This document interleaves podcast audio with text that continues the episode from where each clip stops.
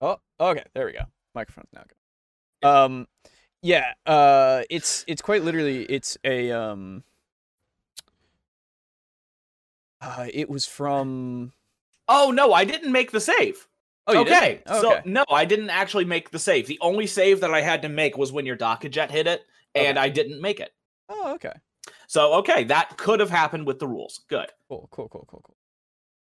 Uh, yeah. That that's uh that's all from uh a guy by the name of Bensound. Yes, Bensound. Um. Ooh. But everyone. Oh, whoops. There we go. Um.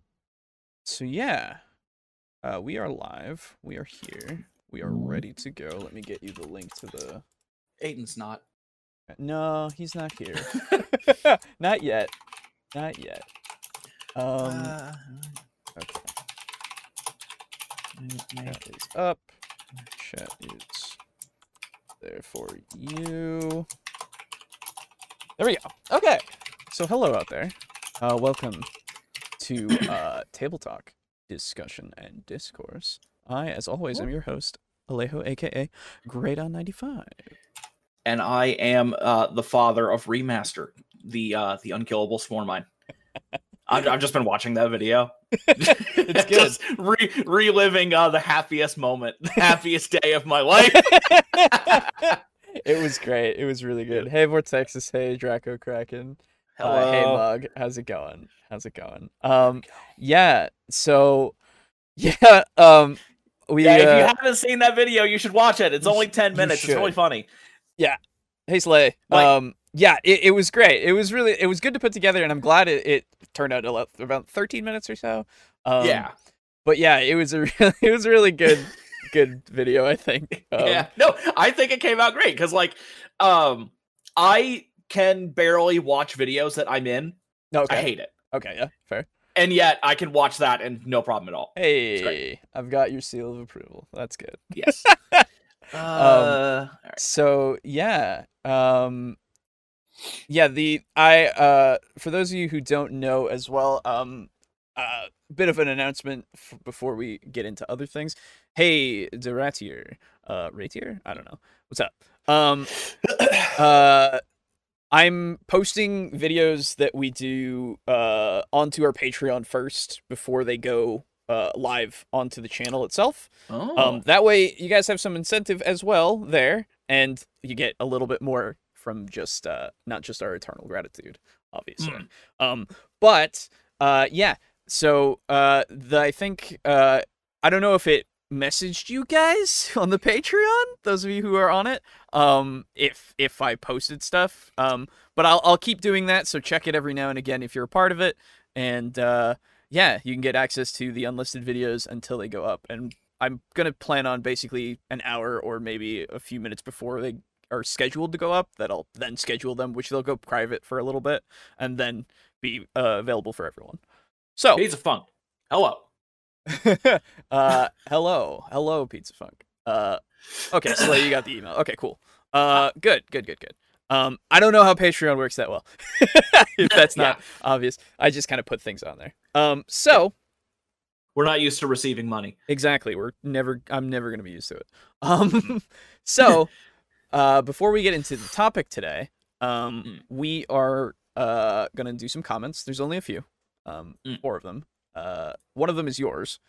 I've just realized. So, Yes, Um, one of them is mine. but we'll we'll get into them really quick. so just uh, ignore it. Yeah, yeah. I mean, it was we've already. Uh, I'll just we'll just go over what it says anyway. Not like word for word, but you know. Anyway, Yeah. Um, so, uh, Juice, uh, he commented onto the actual uh uh unlisted stream. Uh, he said, uh, in listening back, it seems like Pathfinder 2e was looking at the D&D 5e PHB of sailors when they wrote their background information. It is almost exactly the same thing about the type of s- types of sea vessels. Which, Huh. okay, sure.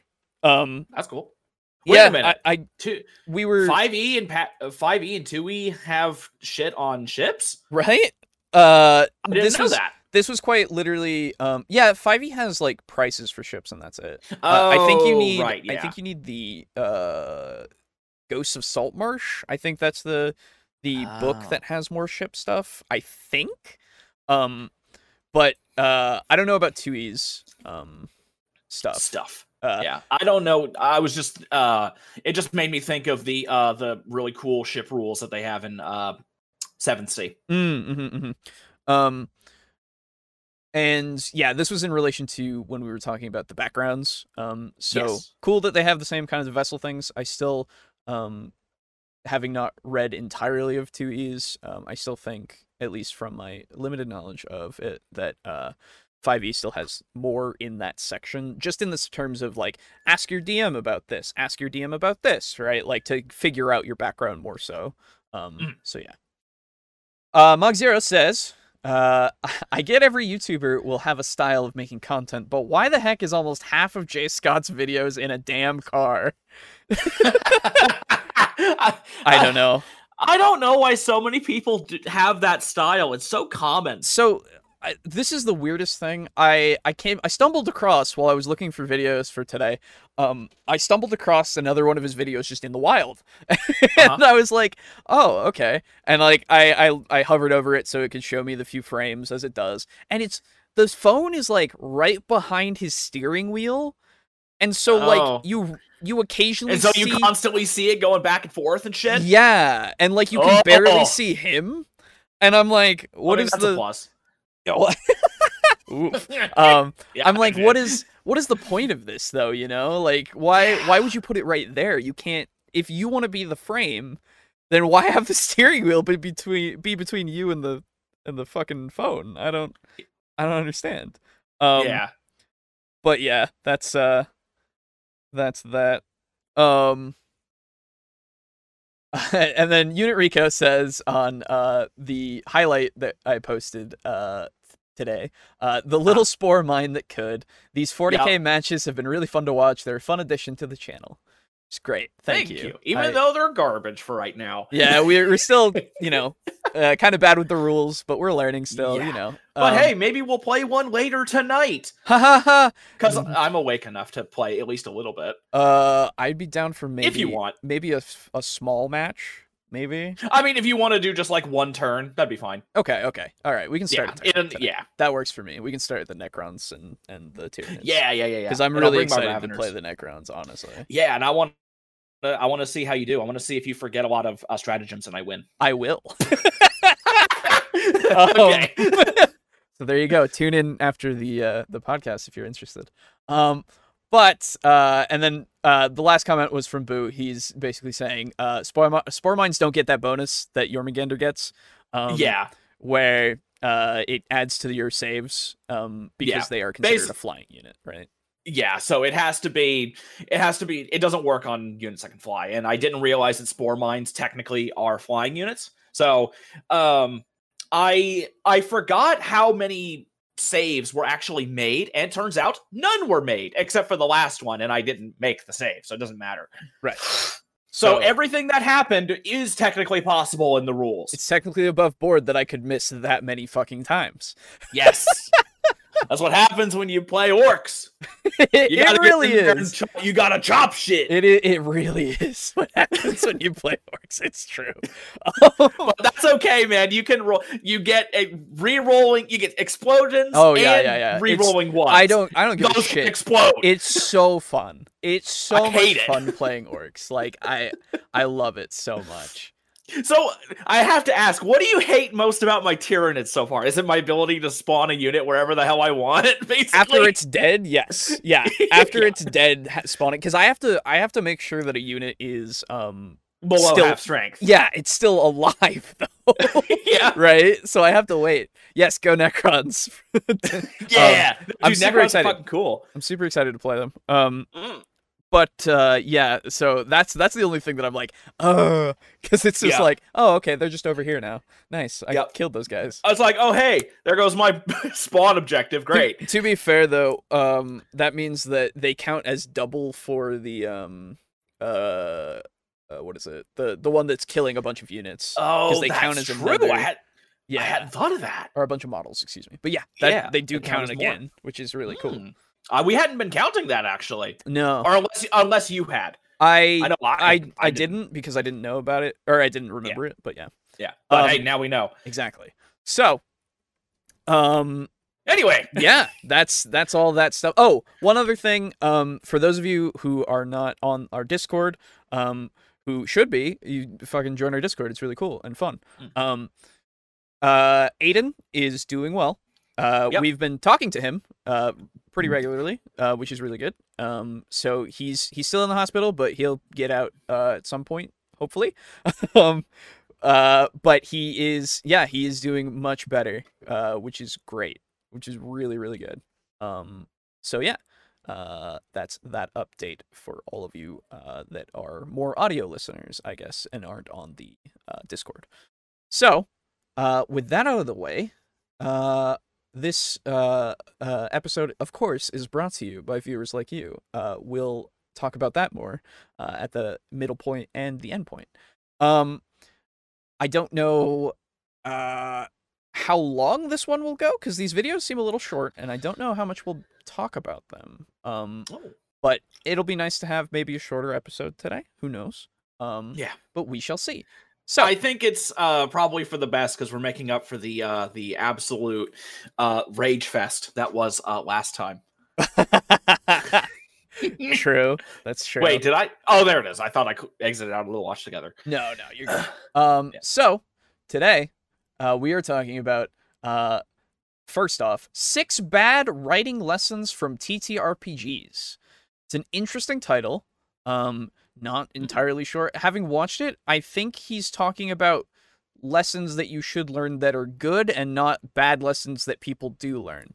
I don't know Yes. entirely, um, because again, the title makes me think, oh, you're telling me what I'll learn that isn't good, but you're really trying to tell me what is good that I should be learning. Yeah, like So yeah, I- it's a weird title. it's a weird Or, like, title. It should be like six, uh, uh, six ways to improve your writing in TTRPGs. Hmm, Maybe. yes, I would I would go for that. That sounds good. Um, so and then he goes into, but I think that's basically the the, the message he's going for here. So uh, this is brought to us by Bowtie Writer. Yeah. Uh, smaller channel, but uh, seemed interesting. So let us Yeah. uh, begin. I mean, hey, bow ties. Yeah, It's great. bow ties are cool.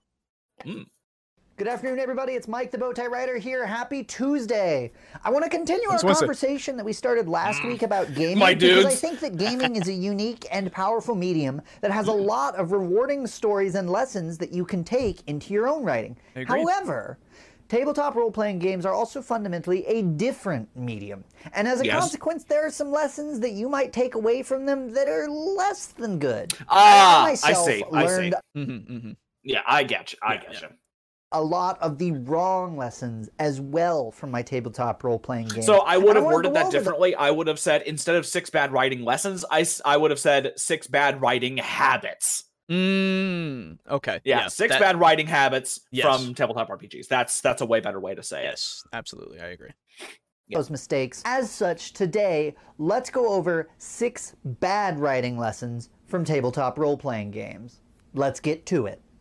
Number one conflict is more than combat. In tabletop Yes. role playing games, particularly some of the big ones like Pathfinder or Dungeons and Dragons, combat is baked into the very core of the game. In one of my first attempts at a fantasy novel, it seemed like every other scene ended in some kind of sword fight or showdown.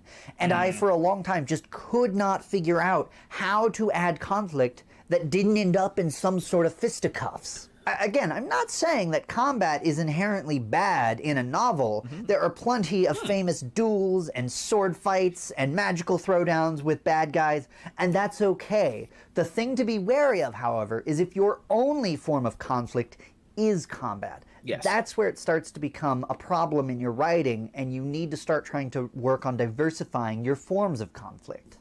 Number two. Yeah, fights- that's Okay. that's very good. Yeah, absolutely. I would say, um, quite literally in in any TTRPG, um, having that social element, right? Mhm. Um, the the uh there's a plot to Yeah. uh overthrow the king, but not via an assassin or Yeah. via any sort of uh war or anything. No, no, no. It's it's schemes. It's it's seeding um uh rumors that the king is uh their uh descendants of the mad king right who Mm, every every six generations he uh they go crazy and they start killing people right Yeah, and they get really, really angry. right and they get really angry um and they turn green and they get really big Mm. um but you, you and then you have to have fucking Marshall the Rat come along and shoot him.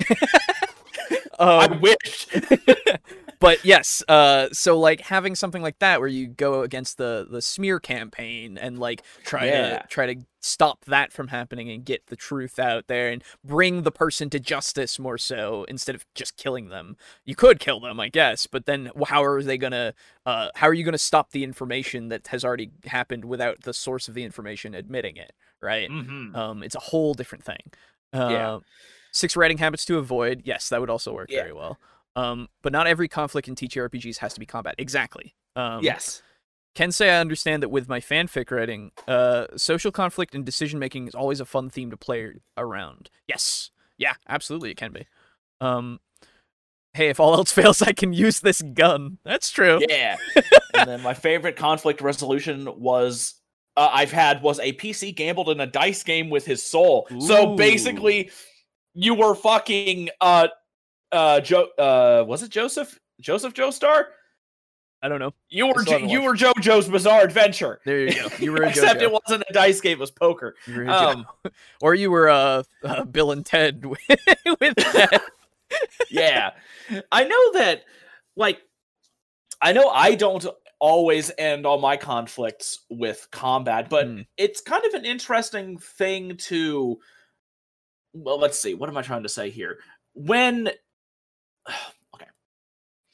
It's hard for me to come up with a non-con non-combat resolution Hmm. off the top of my head Mhm. but when I'm actually writing a full scenario and I know the motivations and the surrounding uh, plot elements for each character and how they're interacting with the players and stuff, it's a lot easier to come up with, uh, you know, something that might present an issue to the players Mhm. from that character. Mhm. But yeah, like if you ask me to come up with, it's like, oh, the, the characters walk into a bar and there's a guy there and he's being an asshole. Right. Come up with a conflict, come up with a resolution that doesn't involve combat oh, I need a little bit more detail than that. Right, right, right. So, It- uh, it I, takes the other th- the other thing you have to rely on is the PCs being willing to not go to combat, right? yeah, yeah, yeah, because this is something that, uh, yeah, if you have murder hobos, this ain't happening. Well, yeah, absolutely. In that case, you you already know what kind of game you're running, right? But like, um, well, as long as you know and are okay with them being murder hobos, right, exactly. And like, if if that's the case, you already know, and you're probably playing a game that you're like, I don't care if you guys kill everybody. That's fine. Um, Oh, Dice Game Memory was some pirate fantasy game in Savage Lands. We played Liar's Dice with the crew. Turns out the DM was purposefully cheating with one character to mix things up. Dude, nice, that's really good. very cool. Absolutely. Yeah. uh, like with with something like D&D or with Pathfinder it it those are systems that are built around combat like we've we've said it before um they have more than that obviously but they Mhm. are very much built around that kind of combat element and so Yeah. it's hard for you to get out of that mindset just because of like hey we hit things with swords really well like all That's what we do. That's I'm kinda a what we do. I fight. right yeah uh And the even even with like um like the bard chatting the guy up or something right like going Mhm. with stereotypical ways that it goes like you can still have that go the way it goes but sometimes it can it can go wrong right man, now I want to have a bard walk into a bar and be like, you know, some drunkard is being a real asshole to Sure. him, and then the bard is like, okay, you know what? Like, let's not fight. Let's have a fucking dance off. and then it turns out that the guy was just pretending to be drunk and Nice. he's like an incredible dancer and you Mhm. guys fucking dance off and have like the and you both wind up making a lot of money through tips and Oh, you wind up becoming like rivals slash friends that That'd would be- be, awesome that'd be pretty cool yeah that'd be super cool yeah. Yeah. it's like it's hard for me to construct at least thinking d&d wise it's hard for me to construct from the ground up Mhm. a scenario that doesn't end in combat Yeah. but in systems like call of cthulhu it can even be kind of difficult Oh, uh, not because not because call of cthulhu has a lot of combat Mhm. but it's just it's hard to come up with something that will engage the players while also inconveniencing them but not in an, an annoying way if you Mhm. know what i mean Mhm, mhm. so Oddly, I like- did that yesterday with my bard who wants to ruin another bard's reputation. There you go. Absolutely. dude Like getting into that kind of social social fight, right? Like Mhm. it's a whole thing. Um, yeah oh see okay oh so you did that yesterday with a are you currently playing that game still Hmm. sorry I, I i have to ask this now yeah Uh, in my Agents of Edgewatch, I ran a negotiation like combat. Yeah, yeah. Oh, yeah. That's that's another thing. That, like, um, uh, a lot of like, I feel like I could see that happening for like a court case, right? Mhm. Um, where you have uh them going back and forth, and like it does quote unquote damage, right? It does damage to the case, right? so like phoenix made. right Absolutely, I think exactly Yeah. Phoenix Wright. A, f- a fucking course. I go to Yeah. Phoenix Wright. Um, yeah but- i love Phoenix Wright dude. Oh yeah, it's anyway. so it's such a good fucking series. Um, uh, but yeah, exactly. So it goes it goes against the case that they've made and kind of pokes holes in it, right? With each of the Mhm. kinds of contradictions that you find, and you take turns, kind of in a way, yeah right? It'd be interesting to do something like that, or in a in a social encounter, um. With the negotiation, I can see that also working out really well in the sense of like uh offer counter offer. Uh, yeah, right? dude. Imagine you're like trying to broker peace between some dudes. Yeah, absolutely. Oh, and then yeah. you're like, it's like, okay, they'll make this compromise if you stop doing this. No, we want this. Yeah. Well, we can't do this Well, unless you do that. Yeah. it makes- ah! Yes, it makes me think of um uh Star Trek, the the next generation. Um Mhm. Great fucking series for any like negotiations you want to like look at like peaceful neg- like it has the action and stuff too, but that's never my focus in Star Mhm. Trek, uh next generation at least. Um It's the diplomatic stuff. yeah, it's all the diplomatic stuff because they do it so fucking well, right? Mhm. There's literally I remember uh the scene in oh god, what is the episode? There's there's an episode where um these these this band of ne'er do wells, right? They have Ah. been pushed off of the planet, and um the people want to kind of bring them into the fold again, right? Mhm. Because like that's better for everyone. And also it's more the that they were pushed away by the past rulers and this ruler is better, right? Ah. And um or diplomat or whatever. And so uh they meet up and then Picard's like, "Okay, I'll be your uh mediator here." And like you Mm. get to see a bunch of that stuff. Somebody tries to kill somebody in that, but it's like more of like a poisoning and stuff, and they have to figure it out. But that's a whole that's the B plot that's also tied into the A plot. But like having them go back and forth, go, I want uh like uh, we want three people on the council. And then the the person going, there are literally one there's one person for each place. What do you fucking mean? We're not doing that. And then Yeah. they go back and forth, and then Picard will go in and go, All right, okay, all right. So if we compromise, right? And then he starts putting out a way that will actually oh, it's so good every Yeah. time. And so okay, like so uh, seeing that. ugh. Doratier. Okay. In all right, so you did that with your bard where you had a uh, effectively like a dance contest, like a dance off. Uh, if you like, if you're still in the midst of ruining that bard's reputation, please challenge him to like a clothing off. so like, whoever can make the fanciest, most like, uh, uh, what's the word? Ah, Outfit? Flamboyant the most Mm. amazing like flamboyant outfit ever you know you got like a fucking feather boa you got this Mhm. enormous hat with a feather that's as big as you are Mhm. please Absolutely. That would be super good. Have it be a fashion walk, right? yes Make it be in front of an entire town. Like, oh man, that'd be stupid. yeah and then it. it could only the only way you can be it better make it in do it in drag Mm, mhm, mhm, mhm. Just you go. the hell of it. There you go. Um, um one way I can think of uh, to steer it away from combat is to have the main villain a public figure, so mm, any actual fight would be illegal and ruinous to the party's ability to function in the city. Oh, yes yes, yes I love that. I love that idea. yeah that's a really good one hmm hmm yeah and like I- that, there's a lot of good ideas Absolutely. Like you can you can pull these things from so many different sources. Like that reminds me of um uh uh Buffy. I just started watching Buffy Mm. the Vampire Slayer the other like for the past week because I had Prime for a week, and um. Yeah. I watched up to like season four or something, and one of the Woo! times, spoilers if you haven't watched Buffy, but I it's so old at this point. Yeah, it's a very old show. Uh, but uh, they literally like one of the main antagonists is uh the mayor. oh, So Okay. like they can't really do stuff to the mayor. they have Yeah. to they have to find ways around to foil what he's doing actively outside of you know being the mayor. They have to foil those things, but they can't like just go and confront the mayor. Plus he's like invulnerable, so like whatever, you can't kill him. But you know, Mhm. um, more of a performance competition. But yeah, a fashion show off would be funny. If anything, uh, already works working on it over the top, flamboyant and classic formality. Yes. Yeah. So I just think that would be fun, you know, like that that way you could eh, depending on the tone of the campaign, if it's an evil campaign and it's Mm. serious, I think that that could be a great way to inject some uh levity into Mm, it. Absolutely. All right.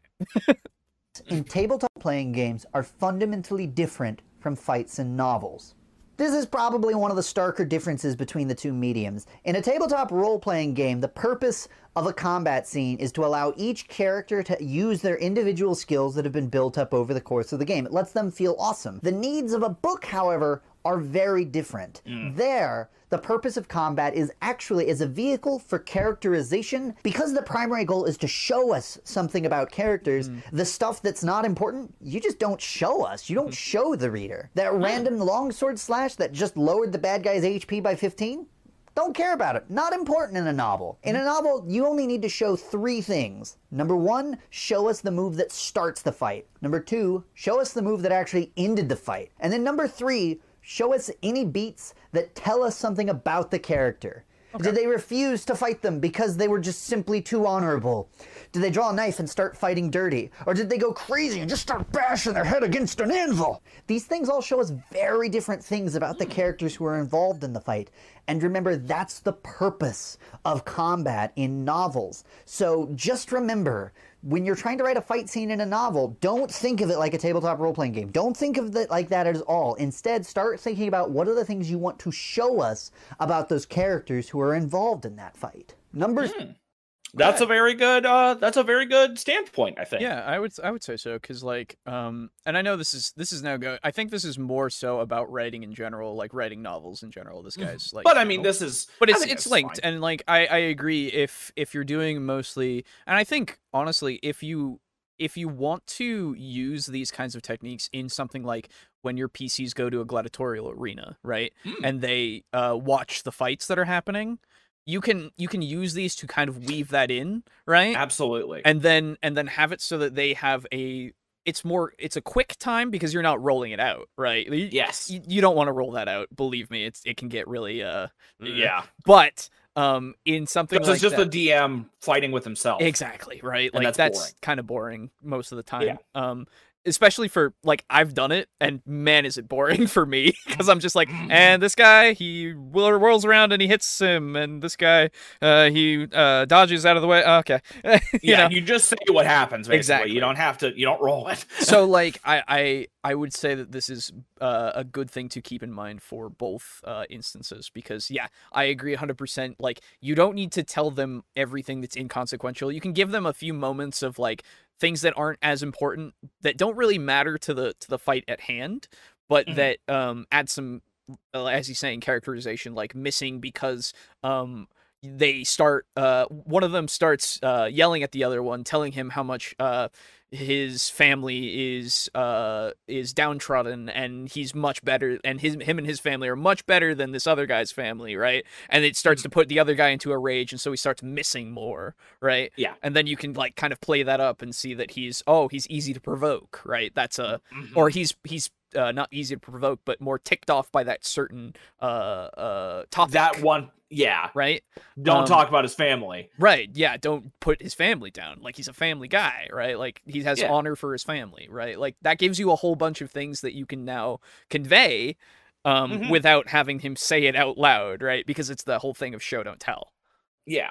Um, and I think um because he was saying first hit, last hit, and characterization. mhm, mhm. I think there are, there is definitely wiggle room for hits in the middle For sure. because like because in in movies you see it all the time where if if there's kind of a 1v1 Mhm. um if someone so say the start the, fight starts out normally both Mhm. people are very compo- are uh, relatively composed and then uh main character takes a few hits and then he hits the villain like in the gut and now the villain gets like super pissed Mhm, mhm. and then um you know he starts swinging more wildly or maybe he gets dangerously calm Mm-hmm. Well, And so you I, I would I would say that these are examples of that characterization.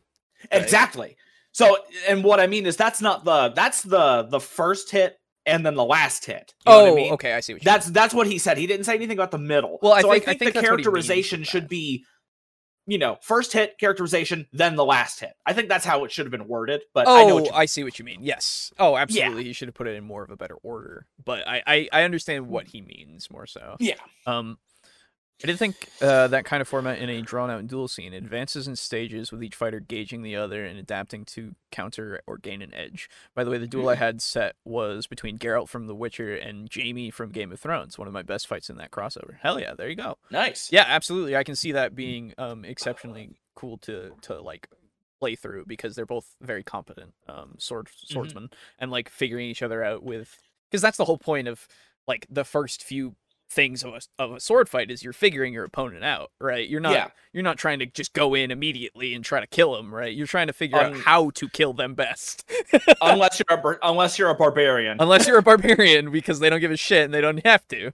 yeah. Oh man. That reminds me of a fucking scene from Record of Ragnarok, but uh, I won't go into it. Okay. Three. D&D, you not anime. cannot have six protagonists. Now, I want to Oh, be clear. you totally can, Protagonists. I'm talking about major recurring characters that we have at least two major point of view scenes from. The reason for this is that in a tabletop role playing game, you have a lot of different sessions where each character gets their chance to shine and be the center of attention, and that's great. In a novel, you only have three, four, five hundred pages. You don't have as much space, so it's very, very hard to juggle that many point of views. Second of all, So, point of so okay, so I understand what you're saying, but Yeah. it doesn't mean that you can't do it. Yeah, you can. You can. You just have to condense it a lot. Yeah, like you, yeah, I do. Now that I'm now that he's uh, worded it out and said it more, I do actually agree with the fact that you you would have a very very hard time doing yes, it like would be difficult. five or six. It would be very difficult to do five or six. I've seen many a time where you you have uh uh many different characters from many different points of views that are looking at different things, but they all tie together, right? yeah. No six protagonists tell that to Game of Thrones. That's true, right? Like that that and Well, again, that's a TV show. no, no, no, no, no, even in the books. book, even in the books, Oh, that's right. Yeah, Yeah, they were books. they were books first. Yeah, it's true. That's right. Um, but even so, like regardless, I feel like uh even in uh I I've read a couple of different books that have had at least four or maybe a couple more. Nah, mm, I think I've seen maximum four. Um, Mm. because I don't think people want to do it, which is fine, right? But I Yeah. don't think it's impossible because you can tie, you can tie, you can switch between if you have two characters in the same scene and you both make them kind of main characters. Um, Yeah. and then you you have them both uh, have different experiences or at least see the same experience through their eye different eyes in a way Now, you know what else? You know who else did that? Now Hmm. that I'm thinking about it, Hmm. Lord of the Rings, kinda, mhm. because Yeah. A little bit obviously in the first movie it was basically all just the Fellowship, sure sure effectively, and then in Two Towers it was Aragorn, Legolas, and Gimli, sure yep uh, Merry and Pippin, and then eventually Merry and Pippin split. Yep. Uh, there was um Frodo and Sam. Mhm. Then, and then I know that they got even more split up in uh, Return of the King yeah it uh because then it was like Gandalf, Eowyn, and Mhm. Merry, Pippin, and uh Denethor, effectively. Yep. Oh wait, no, Pippin and Gandalf were kind of together in the Siege of Minas Tirith. that's true uh Faramir, Aragorn, Legolas, and Gimli, Mhm. Frodo, and then Theoden. yeah So um, you kinda had seven different points of view, not including the orcs. I don't remember if the books were the same way I it's been a long while since I've read the books themselves Yeah, I never actually read the Lord of the Rings. I read The Mhm. Hobbit. oh okay yeah I read that too yeah um Yeah. and that was more just Bilbo, basically. It was pretty, pretty much just Bilbo. Yeah, yeah, because it um, never really cut away to the dwarves or even really Gandalf. Yeah, it's true. Um, but uh, yeah, it, it's But been yeah, a while since the books, so I I can't really uh, go from that. But definitely then- with the movies, yeah, and with movies, it's a lot easier, I would say. Yeah, because yeah, Right. and then the thing, I'm trying. I used to read uh Dragonlance. I don't know if you guys right, ever right, did, Right. and I'm trying to remember if they ever did something similar because they kind of had some stories that were like uh world shaking events Mm. in those books that had kind of like a fellowship style Sure. Ensemble doesn't and they me, did yeah. kind of the same thing where it's like they split into twos and threes and so you did actually have like five points of view from all these characters right. yeah, Yeah. and anime and manga man balance multiple pro tags all the time. But the That's true. thing is, with anime and manga, that's one TV show. Two, with the manga, um, that's thousands of pages, hundreds of chapters Mm, sometimes. yeah, they do. They do kind of split them up a lot more.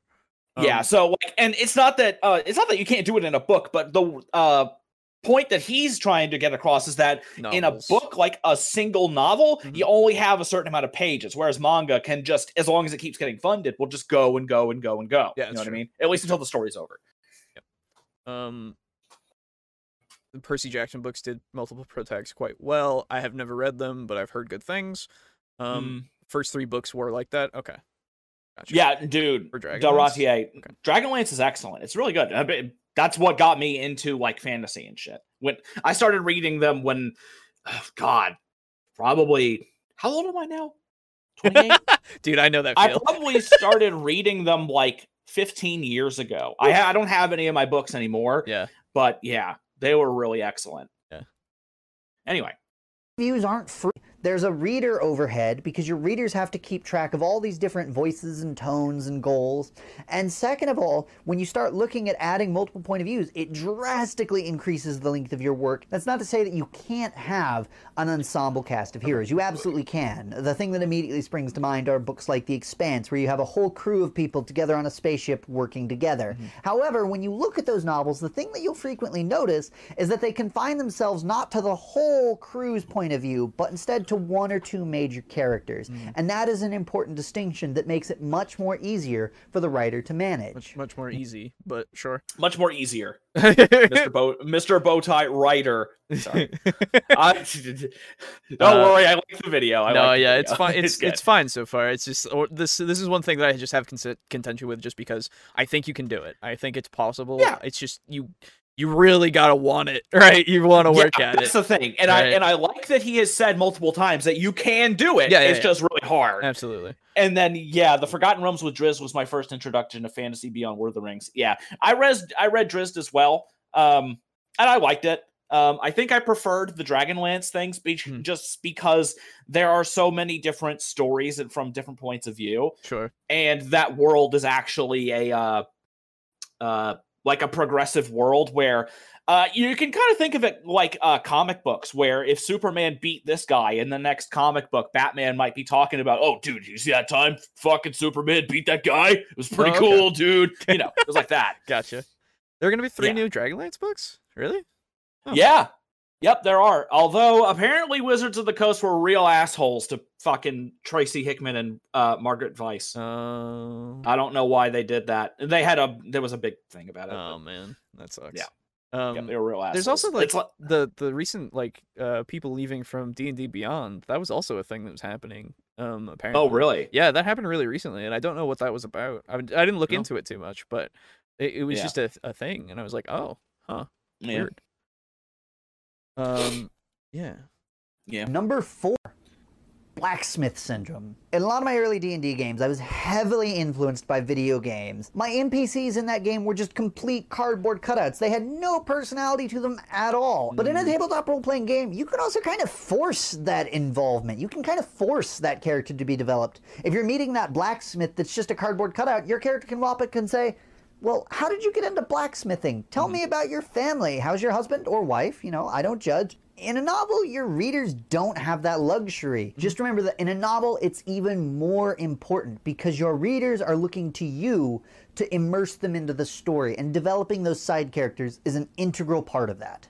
Number f- I would agree entirely. Um, Yeah. in in in D and D, it's incredibly easy to um, to like have your your players just go, "Hey, what's your name?"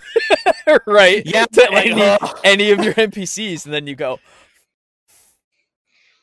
Yeah, that's why I started. "His that name why is I Finn." compiling lists of names to be Mhm. like, okay, what's this guy's name? Mhm. It's this. No, it's a good thing to do. Like we've talked about it before. It it helps Yeah. to add that because you want like we we talked about the um the making it feel like a living world, right? Like if Mhm. you want to try to make it feel more like a living breathing world, you want to have people that have names and they have stories. They are themselves people, right? Yeah, Um it is it is a good thing to to do. yeah, and that Um, way, you know, you can easily write it down. It's like what it wasn't. They met Butcher. It was they met the Imp and Spine Devil Butcher duo. Mm, that's right. uh, whatever their names are. And the Right. fucking spine devil cooks meat by getting in the oven with fucking pieces of meat on his spines. He just chills in there. right. Chills. Exactly. You know. uh, only a few pro tags must have never played or seen Final Fantasy VI. Dude, Yeah, I love that game. yeah. It's a great game. Yeah. I never finished it because the fucking final fight is so hard. um, Followed that well, I need a magic shop trader who had a role in the greater story of an adventure, sort of to explain how he was so knowledgeable and subtly aiding the party in their goals. So he was the potion seller? ah, potion seller. Yeah. I, I need only your strongest potion. Exactly. And like, uh, like I have um my my uh dressed uh, dressed the the guy who can make basically anything. Um, who Mhm. people can meet at at points whenever, and like he's around, he does things. He only stays in some parts of the world, so he's not always available, right? Yeah, to have, basically have a traveling merchant, and then it's like, okay, this week he's probably uh, probably on the road here. Right, Next he- week he'll be around in this city. you know? exactly and like he he um he's in high he's in higher demand because again he can make anything but like he he's more he has knowledge of things if people want them he's just very eccentric and people don't really want to talk to him very much As or they really Mike- do want to talk to him M'aiq the Liar, fucking Elder Scrolls. Right? Damn it, not here. that's true um uh He would have gotten that. He would have. um, but yeah, like he's also, but it's also like people do want to talk to him, but they don't ask him those questions because he is very knowledgeable. But they, again, he's so eccentric. They just don't want it's to deal with him. Well, no, they do, but they don't want to talk to him about shit that they're doing, right? Like they just want to talk to him, Yeah. and it's just like, Uh, I'm yeah, okay. Oh, could I? Uh, could we actually have a, a tiny little break? I just need to use the restroom. Oh, go for it. I'll just, I'll Yeah. talk to these people over here. You know. Okay, cool. I apologize. Oh, I'll be back. good. Go for it. Yeah.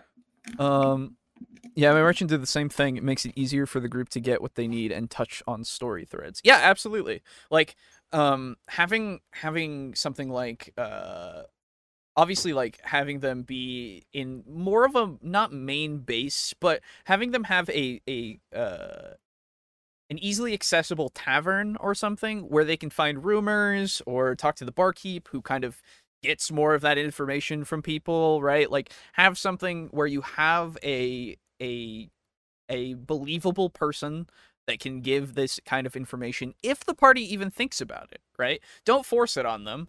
They're they're available. These people are here, right? They might think to go to um a guard captain instead if they're uh in better terms with them or if uh they might go to the local wizard, right? Because uh they would know a lot more about certain things or right like you have all these people around and then you go okay uh you need information? What are you gonna do? Right? Like who who are you gonna talk to? Like you go out in the street and you start talking to every joe and jane out there and then they go I, maybe i know? I don't know. We roll a thing and then might they might not. Um but um yeah so i think the other thing is for all of these um side characters right like uh he was saying um they all kind of uh, like i said before everyone has a story. Like it's it can be something very simple. You can make it something incredibly simple. And it's not like everyone needs to be like oh i also battled a bear one day and lost my family and then uh the bear i found him again afterwards um after i buried my family and then just uh uh befriended him or something. I don't know. I'm kind of just spitballing here, but like they bef- he befriends him by conquering him in another uh, test of strength, and uh, and then uh, keeping him basically under wraps in the sense of he won't ever kill another innocent person again or something. I don't know. Um, and so now he wanders the land with his bear friend, and they go and they uh, kill poachers. I don't know. um, the amount of times I have had a, a, party enter a bar to gather information and instead find the first NPC that sounds cool and just forget to ask about anything related to their quest. Exactly. Like, um, and that can be anybody. That's the thing. You you get any like any NPC can come up to a group or be adjacent to them somehow. And the the players will go, "What's going on with them?" You describe them in any way that is slightly out of the ordinary. This is tried and true, at least for for a lot of things that I've been in, and it's probably a, a case for a lot of other people. You just describe them slightly differently, and they it piques their interest immediately. They want to know everything about that guy, right? Like they go, "Hey, uh, uh, what's that guy look like?" And you go, "Oh, he's uh, about uh six foot. He's uh got uh, you know, blonde hair. Uh, he's got a big scar that runs down his his face from uh, his forehead all the way down, like you can see even down to his neck, and it still goes. It doesn't end there. You don't know where it ends, but it still goes. And then they go, "Huh? Wonder what's going on with him?" Right? I did do a faction theme in one small game. Multiple gangs with history and unique leaders who offered different services, some exclusive to their group, such as potions or weapons business. Yeah, that's another way to do it, right? Like have uh, guilds or um, uh, factions, like you say. Um, like I have um, for the current world that I haven't worked on for a long while, but I still need to.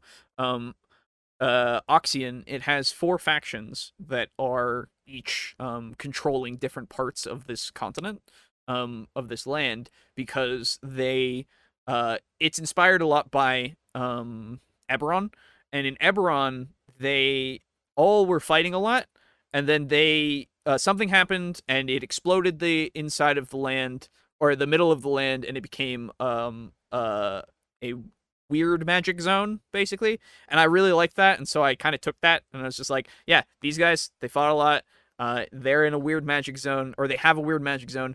Things come from that magic zone that are unnatural at times. Nobody knows what the fuck happened but people really want their land and stuff so they're doing back alley deals and they're doing like um uh, like secret wars in the sense of like information, trying to get that, get it away from other people, um, all that kind of stuff. And so each of them can give different uh, blessings, quote unquote, or um, offerings or whatever it is to to pe- to the players if they decided they want to pledge themselves to them. They don't have to. They never have to. They never even have to interact with them really. Um, they might accidentally stumble upon them a couple of times, so they might be forced to if they uh, interfere. But like legitimately it, it just it's just one of those things where it's like they have this option it's going to be here and if they choose to use it they can. Uh, if they choose that they have nothing uh, to do with it they can. And hell if they want to have different of different parts of them um pledged to different places it'll be tough but you could try right? Like it would be one of those things where this guy just can't go near um one of their headquarters right? And the other guys can just go in frequently um, had a shopkeep named Strongjaw, and because of his accent and mustache, the entire session becomes uh, became "Let's be friends with Strongjaw." exactly. Sounds like the Worldwound from Pathfinder. I don't know about that. Is that is that basically the same thing of like a big weird magic thing that happened? Because like, I honestly, for that kind of thing, I don't even know personally what caused it. Right? Because it's I don't think. I think it I I could if if it was really something that people are interested in, we could try to get to it, right? But it would be a forever kind of quest, right? You could try to figure it out and then maybe figure out something that might be adjacent to it, right? But if you ever figured out exactly what happened, then um that would kind of make the entire world change because then you go, okay, now someone knows how this works or at least someone claims to know how this works, they're going to be either hunted or um like completely like on the uh on the bad end of uh what is it? Uh the nature kind of stuff um not nature uh druidic kind of uh factions right? That are more about keeping the peace and not having that happen again. Um or you have uh the factions that are like recruiting right? They're trying to go okay tell us what it is because then you can be literally the most powerful part of our faction right uh, it's a region where this there is a direct portal to the abyss. Pretty much every nation in the setting work to keeping the demons contained with wards and loaned armies. Ooh, okay, that's cool. Yeah, yeah, yeah. Um, so yeah, my mine is more just like it's a thing that people are trying to study secretly, but also openly at times. Um, and they're trying to again discover what happened. Um, in order to either make sure it never happens again or go into it uh uh ridiculously and like try to hap- make it happen again. It's super wild and paladin friendly. That makes sense. Yeah. Cuz like all the demons of the abyss and you just smite them all. it's a good I I think um having something like that where there's a constant battle is a good setting um a good at least uh backdrop, right? Because um it makes it so that you can have interesting things happening because of the war right um you have uh, people getting drafted you have taxes might be going up you have um uh oh let's see um military occupancy maybe even um on the fringes just because they need somewhere to sleep and they're just gonna they're just gonna take those places over because they fucking can um, you could have then uh, factions that are deserters. Um, you could have factions that are more belligerent or not, uh, not benevolent. The other one, malevolent. That's the one. Um, because they're like, hey, die, because this is stupid. We need to stop this. You know. I can't wait for Owlbear's video game for it to come out. Uh, Pathfinder Wrath of the Righteous. I've seen that around a lot. I've seen that uh uh, on YouTube, like as in videos, and people are, are if you're curious, look up Wrath of the Righteous. It's a book campaign being converted into a video, video game later this year. Mythic levels and cool stuff such as becoming a lich, demi lord, or angel. Dude, that sounds awesome. I still have yet to play um, Pathfinder Kingmaker, um, which I think just got the update a while ago that was like, hey, um, you can play it kind of more like Divinity. Is that a thing? Because if it is, I will play that more, uh, more, uh, closer or sooner. Brain, hello, I can't think. Um, does that sound that would be really fun? Because I think I really want to get into more of Pathfinder's like world, and uh, I need to read it again, like actually, you know, know more things about it, obviously, and play it more. But there's also like um, uh, the video game, which helps with that as well. Uh, Kingmaker is very old school Icewind Dale style. Okay, play Kingmaker. It's also it's turn-based mode, which plays more like the tabletop like visuals. Okay, yeah. Okay, so they do have the turn-based mode. Good, because it was um real time before, and I'm much I I'm way worse at real time. Um, I can only really wrap my head around it in Total War Warhammer 2 these days, like real time stuff. I'm not good at managing that shit. I know you can pause during it, or at least when I was playing it, I know you could, but like my brain, it just it doesn't work. yeah, Mog is correct. Okay.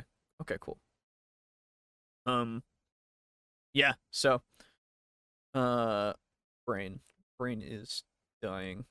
What was I going to say? I was saying something else about uh words. No, it's gone.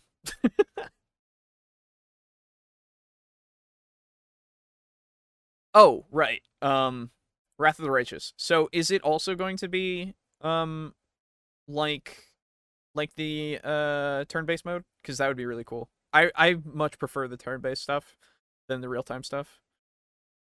Um how do you use a mod to make Kingmaker turn-based? Okay. Okay, if there is if it's a mod cuz I I thought that they were putting that as an actual like um feature. I think they were. I don't know. It's been a while. Um, but if not, then eh.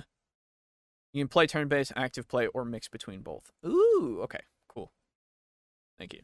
Um, yeah. So that's the thing. Turn-based like works better for me just because my I can think, right?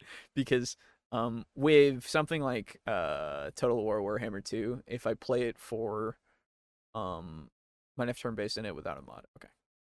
Um, with something like Warhammer 2, um, that I, if I'm in a in a battle with two armies and they're both at full strength or four or anything really, I have to go pause and slow mo with it because otherwise my brain just cannot think.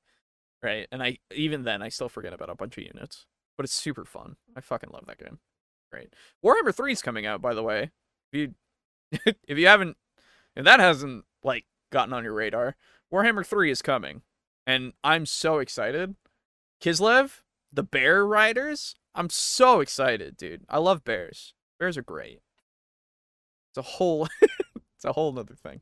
I know we're now going into more like uh, video game stuff, but still. Turn-based started off as a mod. Owlcat updated the game to have that feature properly added into Kingmaker. Gotcha. Cool.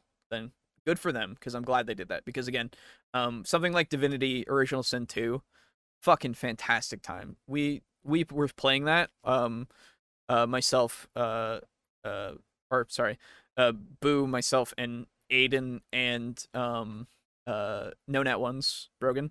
Um, they we were all playing it together and we just never finished it. We really should go back to that. It was really fun. I want a Total War 40k, dude. Dude. If only. If only. I wish. I really don't know why they haven't done it yet. It would be it would be interesting if they could. Like I would play the fuck out of that. Oh man, that'd be so much fun. Never use that mode. It's a nice option. Cool. I'm sorry. No, you're good. Don't worry. We went off topic and started talking about to, uh, Total War. Okay. Um, maybe after the third game, dude. If they bring Total War 40k after Total War 3, I know. that would be great. That would be so yeah. I know. I I want 40k to be Total War. That would be so much I fun. know. yeah. They're gonna have to up the unit scale though. Oh yeah. Oh, absolutely. Like you can't have like 180 termagants. You need more like thousands. Right? Yeah. Dude, that'd be sweet. Ah. Like one that's based off the tabletop. Uh, it kind. Yeah. Absolutely. Kind of. Yeah. Just like um uh Warhammer 2. and Total War 3. Warhammer's based off the tabletop. Yeah. Yeah. It's based off of Sigmar, which is. Yep. It's Uh, no, great. actually, it's based off of seventh edition. Oh, really? Okay, cool. I hope they don't change that because if they put Sigmar stuff in, then people are gonna be really upset. Well, I mean, they they might be because Uh. uh, in the announcement trailer, Mhm. um, they were saying uh, in the very first teaser trailer they said Azyr st- uh, stirs. Okay. And in uh, Sigmar or in Age of Sigmar, that's where Sigmar went. He retreated to Azyr, which is basically like heaven, to make Mm. Okay. the Stormcast Eternals. No, no, don't give Yeah. me the Stormcast Eternals. I know. No one wants Sigmarines. No I know, but here's the here's the thing though. Eh. If we get um, if we get end uh, that'll be end time stuff. So True. we'll get official um, uh, Stormfiends for the True. Skaven. Yeah. we'll get Ossiarch Bonereapers, okay, yeah, yeah, yeah. which are fucking awesome. yeah, yeah, yeah. And then uh, there's a whole bunch of other stuff that's true. for that's true. uh, the other races. So I just ignore them. yeah, yeah. Well, as you should.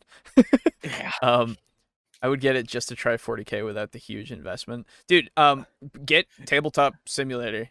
Yeah. like legit. like I mean, that's what we've been doing. That's doing. what uh, Aiden's whole big thing was. Like he Mhm. couldn't afford to actually do uh, 40K. Warhammer, Yep. 40k or or fantasy, True, really. true. Um, but like you can, i as long as you can afford tabletop sim, which I think is like what thirty bucks, 20 20, bucks. It's 20 bucks. 20 bucks. Yeah. then you can play it. Oh, absolutely. Absolutely. Yeah, Like the It's only thing you you literally can just go on Wahapedia and um all of the other like all the other kinds of sites there and they give you everything you need. Yeah, they have all awesome. the all the errata already in there, like everything is there. The tabletop uh sorry, uh BattleScribe is already with up to date points, up to date rules, all that shit. It's great. Really good. Um I wish I could wrap my head Oh, around yeah. Total War Warhammer. Yeah. Blood Bowl is great. I like Blood Bowl a lot. Um I do have tabletop sim- tabletop sim. Yes, good. Yeah. There you go. Cool. Um anyway, back to whatever we were talking about. Five. Yeah, yeah. Rooms are not 40 foot by 60 foot.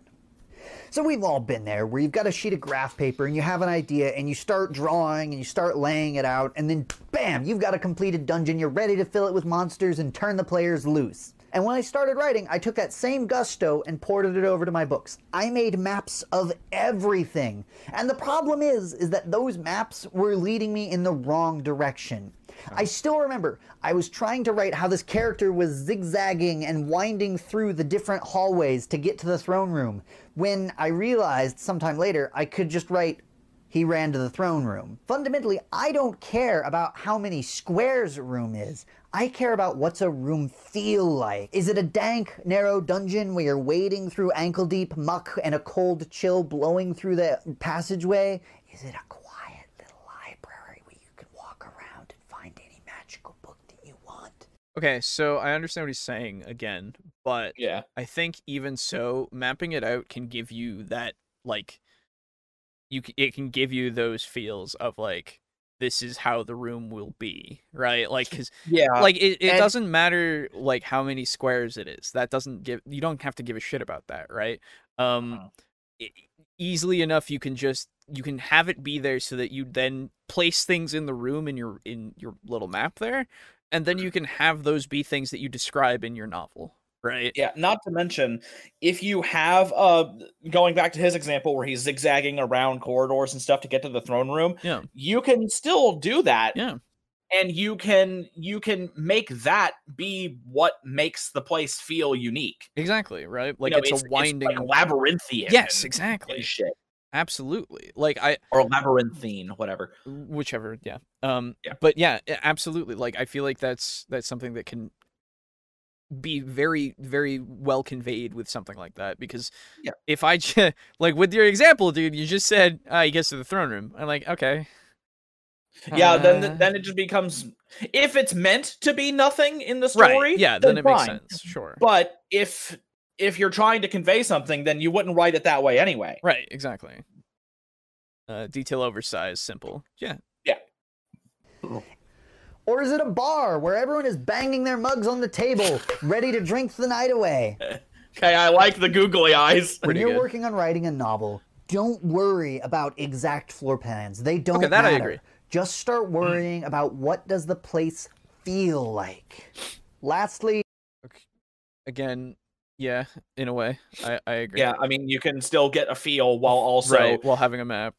Yeah, the thing is, if I were to, if I'm trying to write a novel about a place that is going to be an important place, Yeah. I would probably map it out so that I could have a better understanding of what I'm writing about. That way, it's Yeah. a more concrete image in my mind. and let's also not uh we can we can also use this to um, promote more consistency with our writing Yes. right because then you you can still have that excuse me you can have that um that room plan excuse me goodness Mm. and you can figure out how many people are going to be able to fit in that room comfortably and like where things are positioned again and then you can make it so that it makes sense how something Mhm. gets from point a to point b right Yeah. you you can use it to again it, it is a lot of extra work so so i understand um if if it's not something that you really want to do but it it only helps i think i don't think it Yeah. the only thing it would detract is your time but again i is that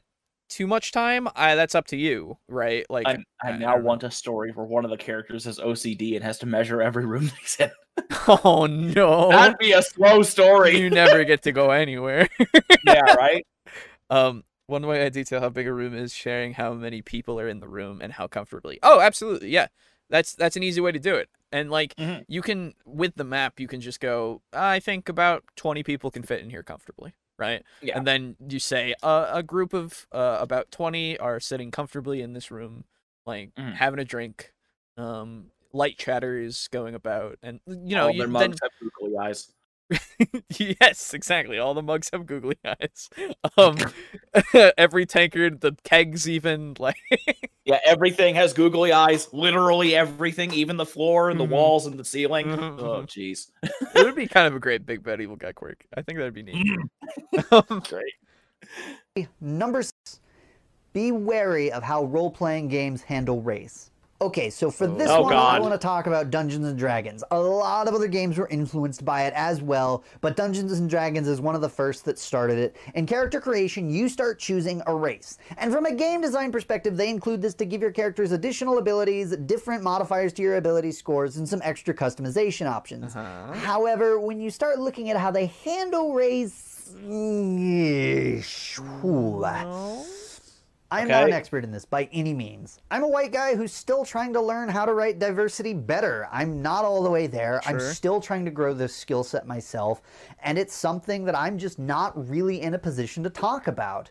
As such, I'm not going to tell you how you should handle a oh, situation you. like this Good. in your novel. Okay, that's I- good. I'm not the person to say that. But I do want to wave a red flag around and tell you that there are some seriously problematic undertones to the way they handle race in these Oh, role boy. playing games. Here we go. I'm going to put some links down below in the oh. description to some people who are much more qualified to talk about these issues, and they have articulated a lot of the problems in much more depth than I possibly could do it justice in a YouTube video. I like, yeah. Well, D and D races aren't actually races; they're species. Yeah. Yeah. That's And also, also, they're not even races or species. They're folks. true. right. But They're folks now. That's true. Um, uh, so I'm glad he didn't. Uh, Okay. I'm glad he admitted that he was not the one to talk about it. But I do kind of. I wish that he did say his opinions on it because that way we could most likely refute them. Yeah, I was gonna say because again, we've gone over this before. I don't think like it. It all depends on how they're handled um in Yeah. the in the fucking game. But we can agree that some species can be more evil. Yeah. Like that's a thing that can happen because because it's here's the- fantasy. yeah the thing is you can have you can actually have the they are born evil thing because some people actually are Right in in that kind of setting. Yes but in like dungeons and dragons that actually can happen right because You literal be evil, evil. literal evil exists.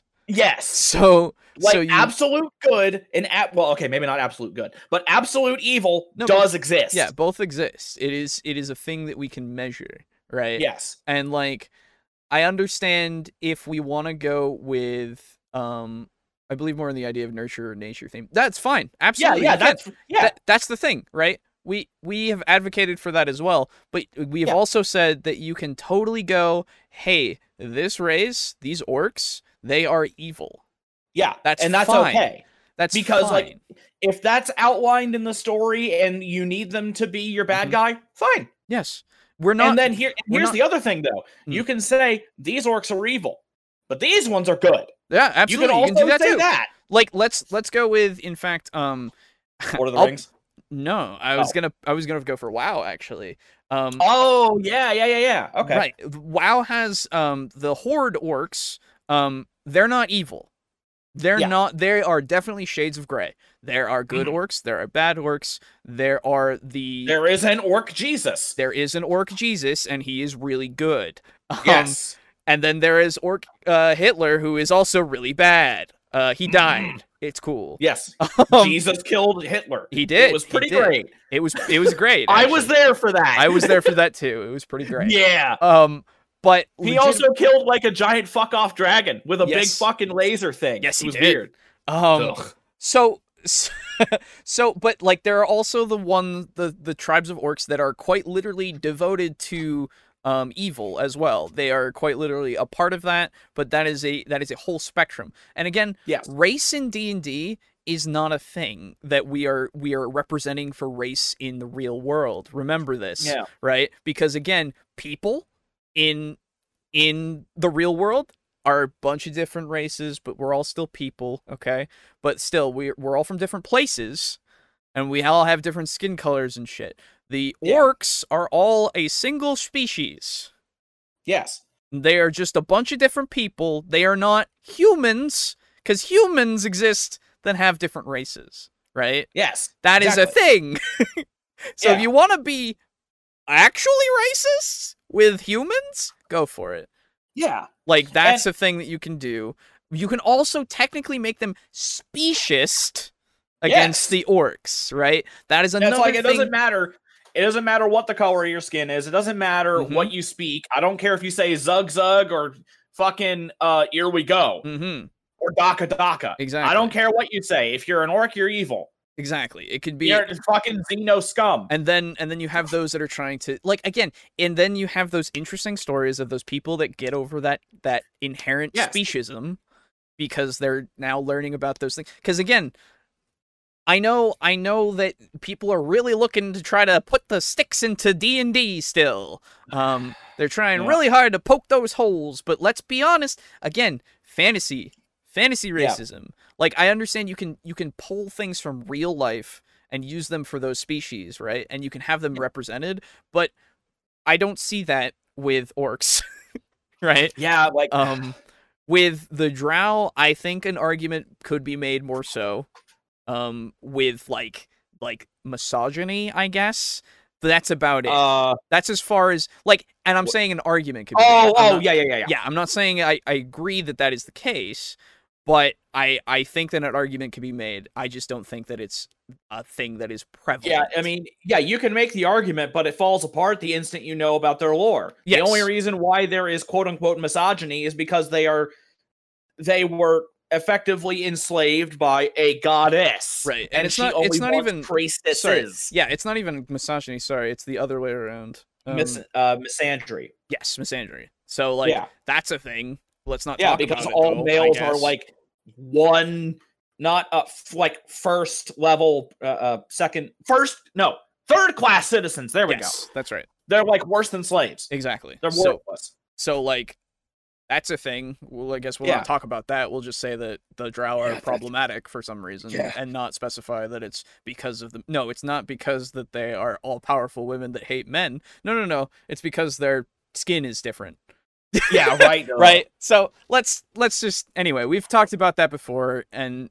you know you can Yeah, get our and we've we've already given our thoughts on it, but to keep a long story short, no. no exactly There and actually, you know what? It reminds me, uh, moving it away from that. Mhm. Um, there was another Dragonlance book where uh basically what happens in the world of Dragonlance, I'll spoil a little bit. It's not Sure. like uh it's not like really, really big spoilers, Books but this happens to the world. Yep. Um basically the world gets um the gods lose the world. They Mhm. lose it. They can't find it anymore. Okay. And um they they go quiet and there's a period of time where magic doesn't work because the gods of magic aren't there Mhm. and like physically they are not there and they Mhm. physically cannot find the world to Mhm. actually interact with it and give it their magic to it um and what happens is they lose the world the world goes somewhere else Mhm. physically and it is in a new like universe where dragons are way fucking bigger right um, excuse me. Um, so what happens is the world gets moved, the world gets lost, and uh, a bunch of dragons show up, and it's one representative from each of the chromatic dragons: white, Mhm. blue, green, black, and red. And you know how uh, great worms are really fucking big? uh yes Uh, they're like, how big are they? They're like gargantuan. They're like a thousand Uh, feet long. Or yeah shit. they're, like fucking they're enormous. fucking huge yeah Yeah. Uh, so imagine if a young dragon Yeah. was as big as a great worm. oh okay Yeah. And all dragons are like that. okay Um, so what happens is those five dragons show up and they're the most powerful things on the planet now, and they basically take over the world, Mhm. and multiple dragon cults spring up because of it. They're like yeah, fucking really super evil. And um over the course of uh multiple stories, uh some of those dragons are killed and they are like dethroned effectively. Yeah. And one of them, there's a big fucking green dragon who's a real bitch Mm. and she is killed and falls into a gigantic lake in an elven homeland Ooh. in like a forest. Okay. and she was like super super evil and Mhm. because of the magic of the uh, elven forest and homeland she like haunts the lake forever It's real bad. Okay. and the lake is completely corrupted the forest around it is starting to become like more evil and the elves have to leave Mhm. like an entire race Mhm. of elves has to leave their forest imagine um imagine the L. imagine lothlorien basically Right. it's huge Mhm. so the entirety of lothlorien has to fuck off Okay. basically Yeah. and they have to go to this other place Mhm. but dozens and dozens of years later uh, you pick up in a story where goblins are enslaved by some uh, asshole dwarves. Sure. And oh, these dwarves, these dwarves are real bastards. Like they're not like they're not the nice dwarves. They're uh, effectively think like chaos dwarves. They're Oh, like that. cool. They're real bad. Okay. Um, and so they use these goblins as uh, labor. They're mining and they're like picking up uh, like iron and metal and shit like that. Mhm. Um, I like that. Hey, saloon, have you seen my world? I already checked the couch cushions. yeah, right. Pretty good. Um, so what happens is these goblins, I forget exactly what happens, but they wind up escaping, or Mhm. somebody comes along, kills the dwarves, and they they they fuck off. Mhm. Um, and they have this goblin seer, like a little shaman lady named Moon Eye, because she's blind in one eye. Sure. And they see, she sees in a vision the elven forest. Okay. And it's like, hey, we could live here and it would work well for us because we're goblins and the fucking evil shit doesn't care about us. Yeah, yeah, it's more like the dragon hated the elves, you know. right, right, right, right.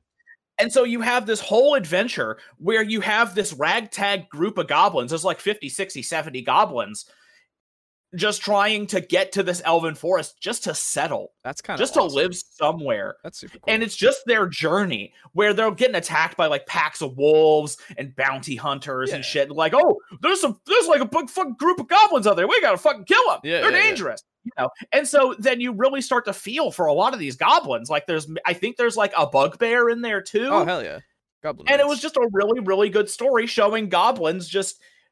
And I mean, they they're not any different from any other goblins. It's Right. just from their perspective. right. Absolutely. They are not they are not any nicer than any other goblins. They're mhm. just trying to survive, and it's a really good story. I'm sure. Yeah, that sounds really cool. Actually. yeah, Um. it's just a great. It's and I mean, it's basically just a point A to point B. Yeah, but it's all the things along the way. It's like it's like how um, Lord of the Rings is a point A to point B, but all the things along the way is what really makes the Yeah, story. and so like they they lose people along the way, and Mhm, it's really sad, and it's great. It's a great story. I don't remember the name of it though, for Okay. the life of me. if somebody out there knows, please uh, send us an email. God, and uh, yeah, no, that'd be that'd be cool to cool to actually seek because I would I would read that. That sounds really cool. I'll- yeah, actually, you know to what? Go ahead and play the video. I'll see if I can find it. Okay. Um, well, let me just read a couple of these things because uh, alignment is a physical aspect in D and D. Yes. Uh, this idea of race being genetically faster or stronger than any other is weird, but a species being stronger or faster, I am not as fast as a horse. Just saying. Exactly. Um, I remember the Drizzt books uh, had an orc storyline that were interesting. Uh, they were conquering and killing, but their leader wanted to build a Wow. proper kingdom for his people, becoming a nation. Dude, yeah, there you go. That sounds awesome. Um, so yeah, kobolds instead of goblins. You could, yeah, absolutely. Um, but yeah, so Ah, that's what it was. The Stone Tellers. the Stone Tellers. Okay. Yep, the Stone Tellers trilogy. Okay. Direfang and his oh, an army of goblins and hobgoblins. Nice. Okay. Cool. That oh, makes it sense. was 'cause- dark. It was Dark Knights, not Dark Dwarves. Okay, Okay. Gotcha. Um. Yeah. Yeah. that makes highly sense. recommend it. Okay. Okay. Cool. Um. So yeah, and uh, just to just to say as well, I think um having more nuance with these kinds of races is a better idea than just saying one is evil and one isn't, because like making it so that like some of them are maybe rebelling even. Like you can have your like demons and stuff and like things that are actually like pure evil that's fine. Mhm. but i think having having everything else have like those shades of gray is just super super more interesting. Like you can There you create I way it. better stories with that There you go. On Amazon, the whole thing is on Kindle. Each book is like eight bucks. That's it. oh fuck yeah okay cool Yeah. thank you Man, the Rebellion, Death March, and Goblin Nation. Ah, All of them are four point five out of five stars. hell yeah Woo! there you go Anyway, sorry. right, that's it. Went off on a this tangent on that one. Six bad writing lessons that I learned Guys, from tabletop role-playing games. I hope you can avoid the mistakes that Oh. I did. What about you? Do you have any kinds of questions or lessons that you've learned from tabletop role-playing games, Okay. good or bad? Let me know down in the comments, or feel free to hit me up on Twitter. I'm at Bowtie Writer. As always, if you liked what you saw, please feel free to like, share, and subscribe. That really does help me out. Oh, Okay, yeah. I'll put it in the chat then. My bad. Oh yeah, yeah. Do that. Yeah. There we go. Because I just put it in Discord. There you go. There's the uh the link to the whole uh Stone Towers trilogy. Uh, I don't see it. Uh I put it in live chat, not top chat. Yeah, I'm in live chat as well. It might be that uh, Uh, it doesn't Maybe it doesn't work with Oh, doesn't put, work put something links. else so I can mod you so that you can just put uh links in there. Ah, that might be it. okay. uh, there you go. Oh, just say something. Yeah, just say something. Um, Okay, hang on. Uh uh and we miss you. there you go. All right. Uh, okay. All right, me- there you go. So did that work that time? Uh, I see it. Let me click you and add moderator. There you go. So you should now be able to. Uh, you should now be able to right now. Okay, so let me see. I'll go ahead and uh, can I get rid of it? Because I'm trying to. Eh, I'll post it again. Boom. Yeah. How about now? There we go. Yeah, I see it. Okay. Because it's- now it changed to an actual like clickable link. Uh, yeah, it's not showing for me for some reason. Anybody, can you see this? That's Hello? really weird. It should. I'll put it in there too. yeah, you just put it in there. Uh, well, I didn't want to open that. I just wanted to copy that. Um, there we go. Okay. oh no, I can't see it either. Frozen spaghetti. He says I can't. He can't see it, and I also can't see what you posted. Great. Cool. Uh, weird. Okay, I don't know. There. Oh, Um, there it is. There it is. Okay, I see it. Now you see it. Okay. Took a moment. Weird, weird, weird, weird, weird. Anyway, uh, you know, it's YouTube. Whatever. It's it's, it's uh, you know. Yeah, yeah, it's YouTube. Um, so that's all that video. Um, good video I would- overall, I would think. Yeah, Um, I would say the thing that I learned from uh, writing tabletop RPGs, Mhm. Uh, my uh, bad writing habit is that I, I'm stuck on the whole "would you wind up saving the world" thing. Oh, sure. I'm really bad about that. I need Mm-hmm. to get out of that, but man, it's just a habit. That's fair. I mean, yeah, and it's, like, I just like stories like that. that's fair, and uh, there's nothing wrong with that, right? Like, I I think um, there having things be um at least. I, I think it, it takes some skill to make a story that is like this is the best outcome, but it's not the best it could have been, right? Yeah, and like it also with d&d and ttrpgs in general the um what you do in the story is or what your players do radically changes how the story will go right it's true. you can't It really you can't really uh write it all out and be incredibly like you, you can't know everything that's going to happen right unless you railroad them, exactly which you don't and even then they're gonna resist it. yes exactly so don't do it unless you're like very forward and be like, "Hey, there's a tiny Yeah, railroad. Please part. just go with me." Yeah. And then after that, it you're after you're that free. you're free yeah absolutely Yeah. um so that's that video um, I like how my plot railroad was literally a scene on a train. It was on a train. It was a railroad. it was great. I didn't actually. Fuck. I remember. I didn't realize that for a long time, actually. um, so yeah, that's Bowtie Writer. Uh, seems cool. Yeah. Seems like he has some Yeah. good writing advi- advice. Um, go go check him out. Yeah. Um, let's us get into uh shoutouts and shield talk. Um, Mm. which is just the segment that I've named it at this point. Um, you know, we need to get Pizza Funk to like fucking design our meme shit. we do. he already does. Like all the memes that we have. Like, Mm. dude, Pizza Funk, make the memes, and then we'll put them on shirts, and then we'll sell them to you people. And then we'll, No. we'll we might we yeah we might give you royalties. Yeah. we would pay you for things. Obviously, we'd have to. Um, Yeah, yeah, exactly. uh, for like commissioning it. No, no, you're good. You're good. Um, Yo, this is Great on 95, and you're listening to Table Talk Discussion and Discourse. So, uh, with that being said, uh, Ah. uh, everyone, you you know uh things about us. We are Yes. uh here. We uh do the show for you, and we are brought to you by our lovely patrons, as well as those of you watching who are not patrons. But Hmm. right now, we must honor those patrons. Um, so, starting from the top, Draco Kusagi, also known as Draco Kraken. He's Hmm. uh, our our top top table flipper. He's our tier three table flipper. He is the man. He is the Hmm. only one at the top uh, at the moment. Uh, and he is uh, uh, giving us that fifteen dollars a month. So he he gets our uh, the first shout, the biggest shout. Uh, thank you so much. Really appreciate it. Um, you continue to make our work uh able to be done. Very Mm. much appreciated. Um, and then we've got Mog Zero, second tier of a table flipper, uh, giving us that tenner. And uh, thank you very much. Uh, super appreciate it still. Um, no matter you know how much you give or if you don't give, if you just watch, you know, share it, all that. Hey Steely, how's it going? Um, whatever you're doing, uh, thank you so much. Uh, really appreciate it. Uh, after that, we've got Frozen Spaghetti. Thank you again uh, for your uh, tier one table flipping. Uh, we've got Kill Chrono, also the tier one table flipper. Thanks so much. Uh, Slazer, your tier one table flipping will not go unnoticed. And finally, Steely, the original table flipper, tier Hmm. one. He is here still. Uh, We're gonna fact- be out of tables for uh, eventually, Yeah, we gotta build more tables, dude. It's uh, it's a problem. or we just need to build them out of heavier material. Mm-hmm, hmm But our tier threeers will always be able to flip them. I don't know what we're gonna do. Mm. um, so uh, if you want to support us on Patreon, uh, you can find us uh, if you search uh, Table Talk Together, not Table Talk, Table Talk. Um, and uh, and the link is also in the description. Um, and you get that shout out uh, depending on on the thing, and you get to also now see uh, content that gets onto um, onto the the Patreon before it goes live on YouTube. So that is another incentive uh, for you there. Um, make your tables out of spore mines. Ah! Um, I guess I'll just shoot them poorly. um, I flip tables and chew gum, and I'm all out of gum. There he is. Is the boy. Um, you just joined up. Oh my god, really? What? Hold on.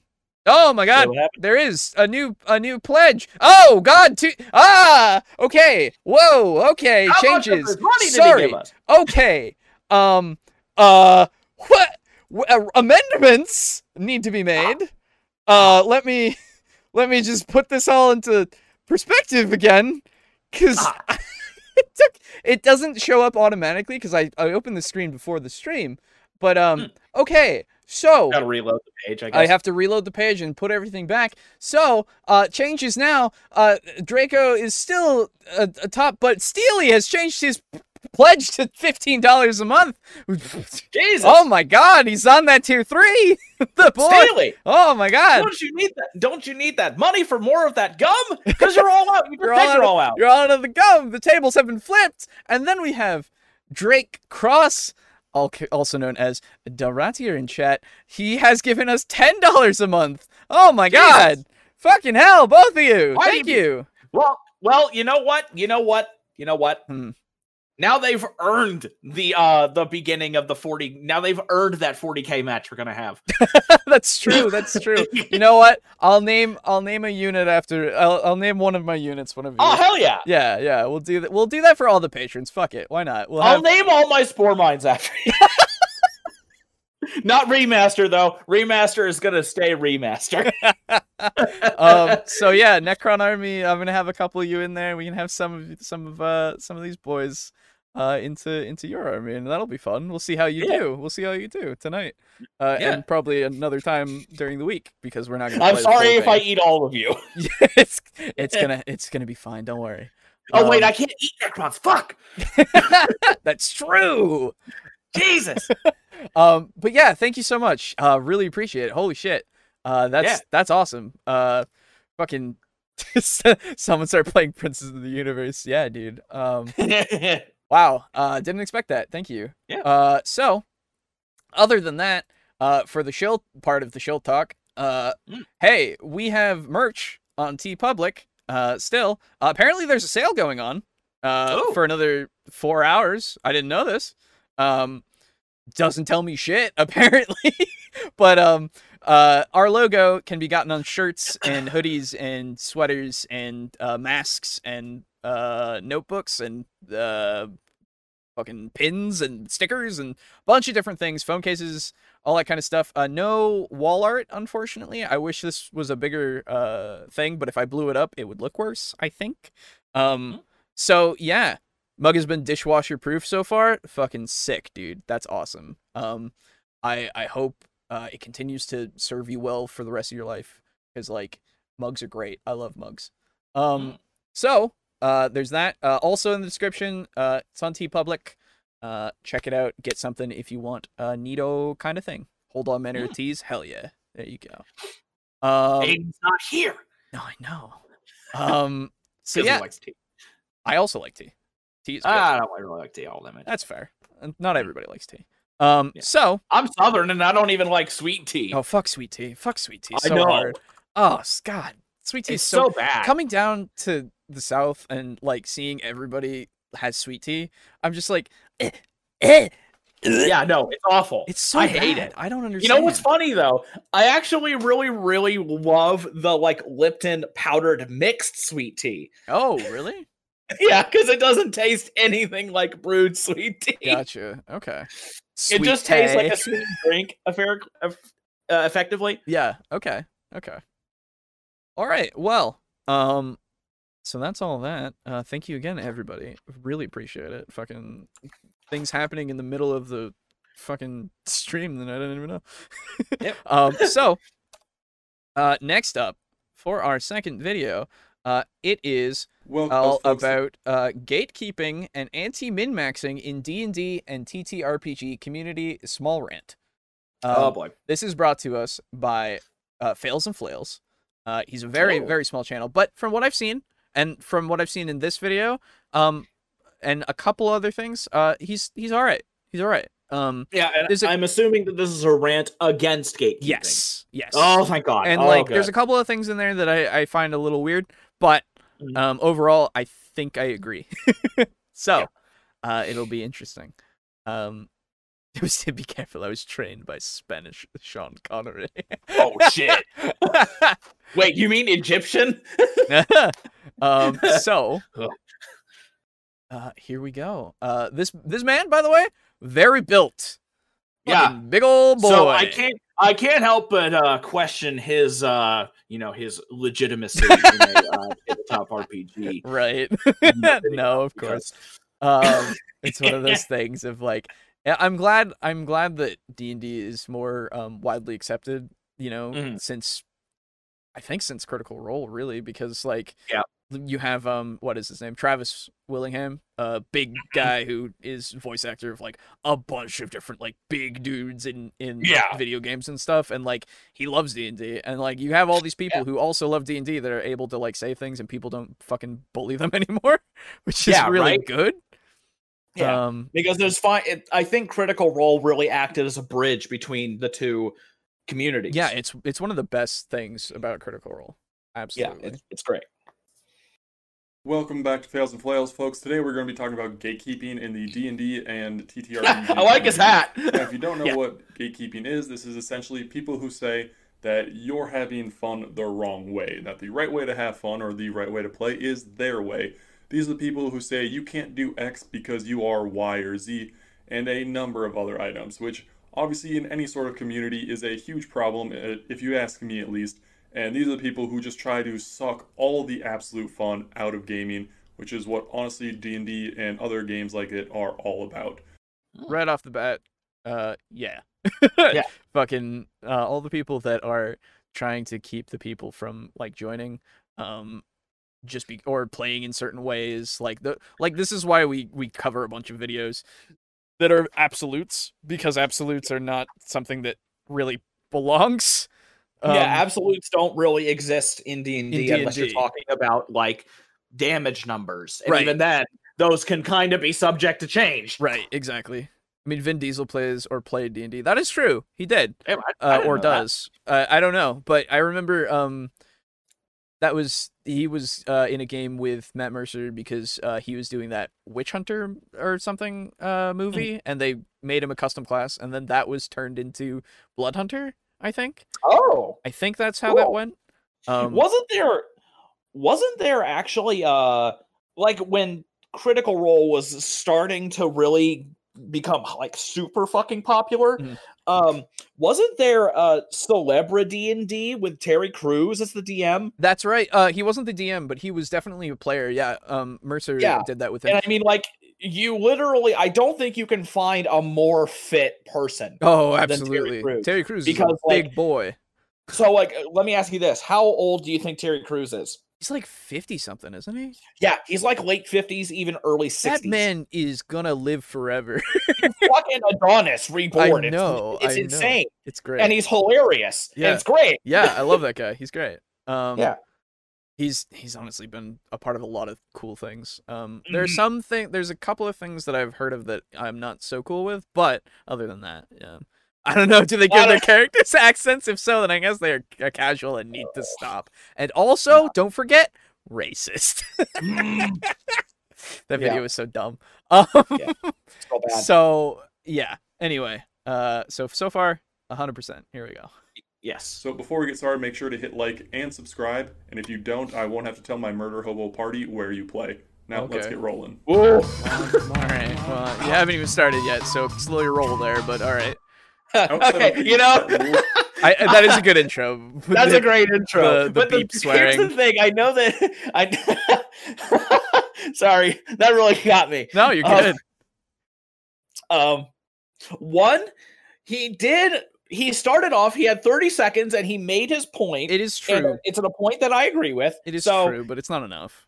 Oh, I know. And then two, I like it's like, hey, my party's murder hobos. Go play with him. You Right, know, yeah. I, I just think that that's kind of a funny. it's a threat, funny you know? little, you know, joke Yeah. for it. Yeah. Yeah. So I'm actually a li- I'm okay with that. one. Sure, sure, sure. Yeah. It just and don't worry, you don't have to be. I'm okay. No, I know. I, I don't think I, I. I'm not going to be swayed by you, sir. Yeah. Yeah. not that's this fine. time. I just have my standards. Mm, for any RPG system, there is no correct way to play, let's be Mhm. honest. And even then, with the set rules, I know, especially me, there are people who break the rules all the time if it makes something more cool, more enjoyable, or just allows more fun to be had around the table. Mhm. And that's really what RPGs are all about, is everybody's having fun. Sure, some people may want to play murder hobos. That's okay if everybody's on the same page. Maybe they want to play an evil campaign where instead of fighting to protect the temple, they're fighting to destroy the temple yeah. as long as everybody's on the same page, then you really can play whichever way you want. Mm. Most Absolutely, hundred percent. Again, agree. Um, Yes. I'm glad that he he recognizes and is a is uh, uh an advocate of this. Um, yes. I know some people seem to object to mainstreaming RPGs because they used to be the domain of a group of unpopular kids. Now they resent their sanctuary hobby getting intruded upon.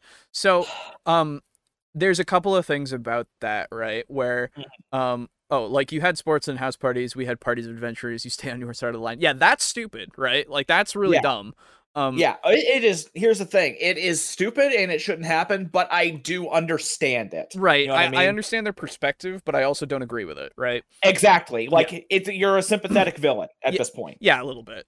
Um Yeah. So like and the other thing is like there are people that are actively trying to tear the hobby down.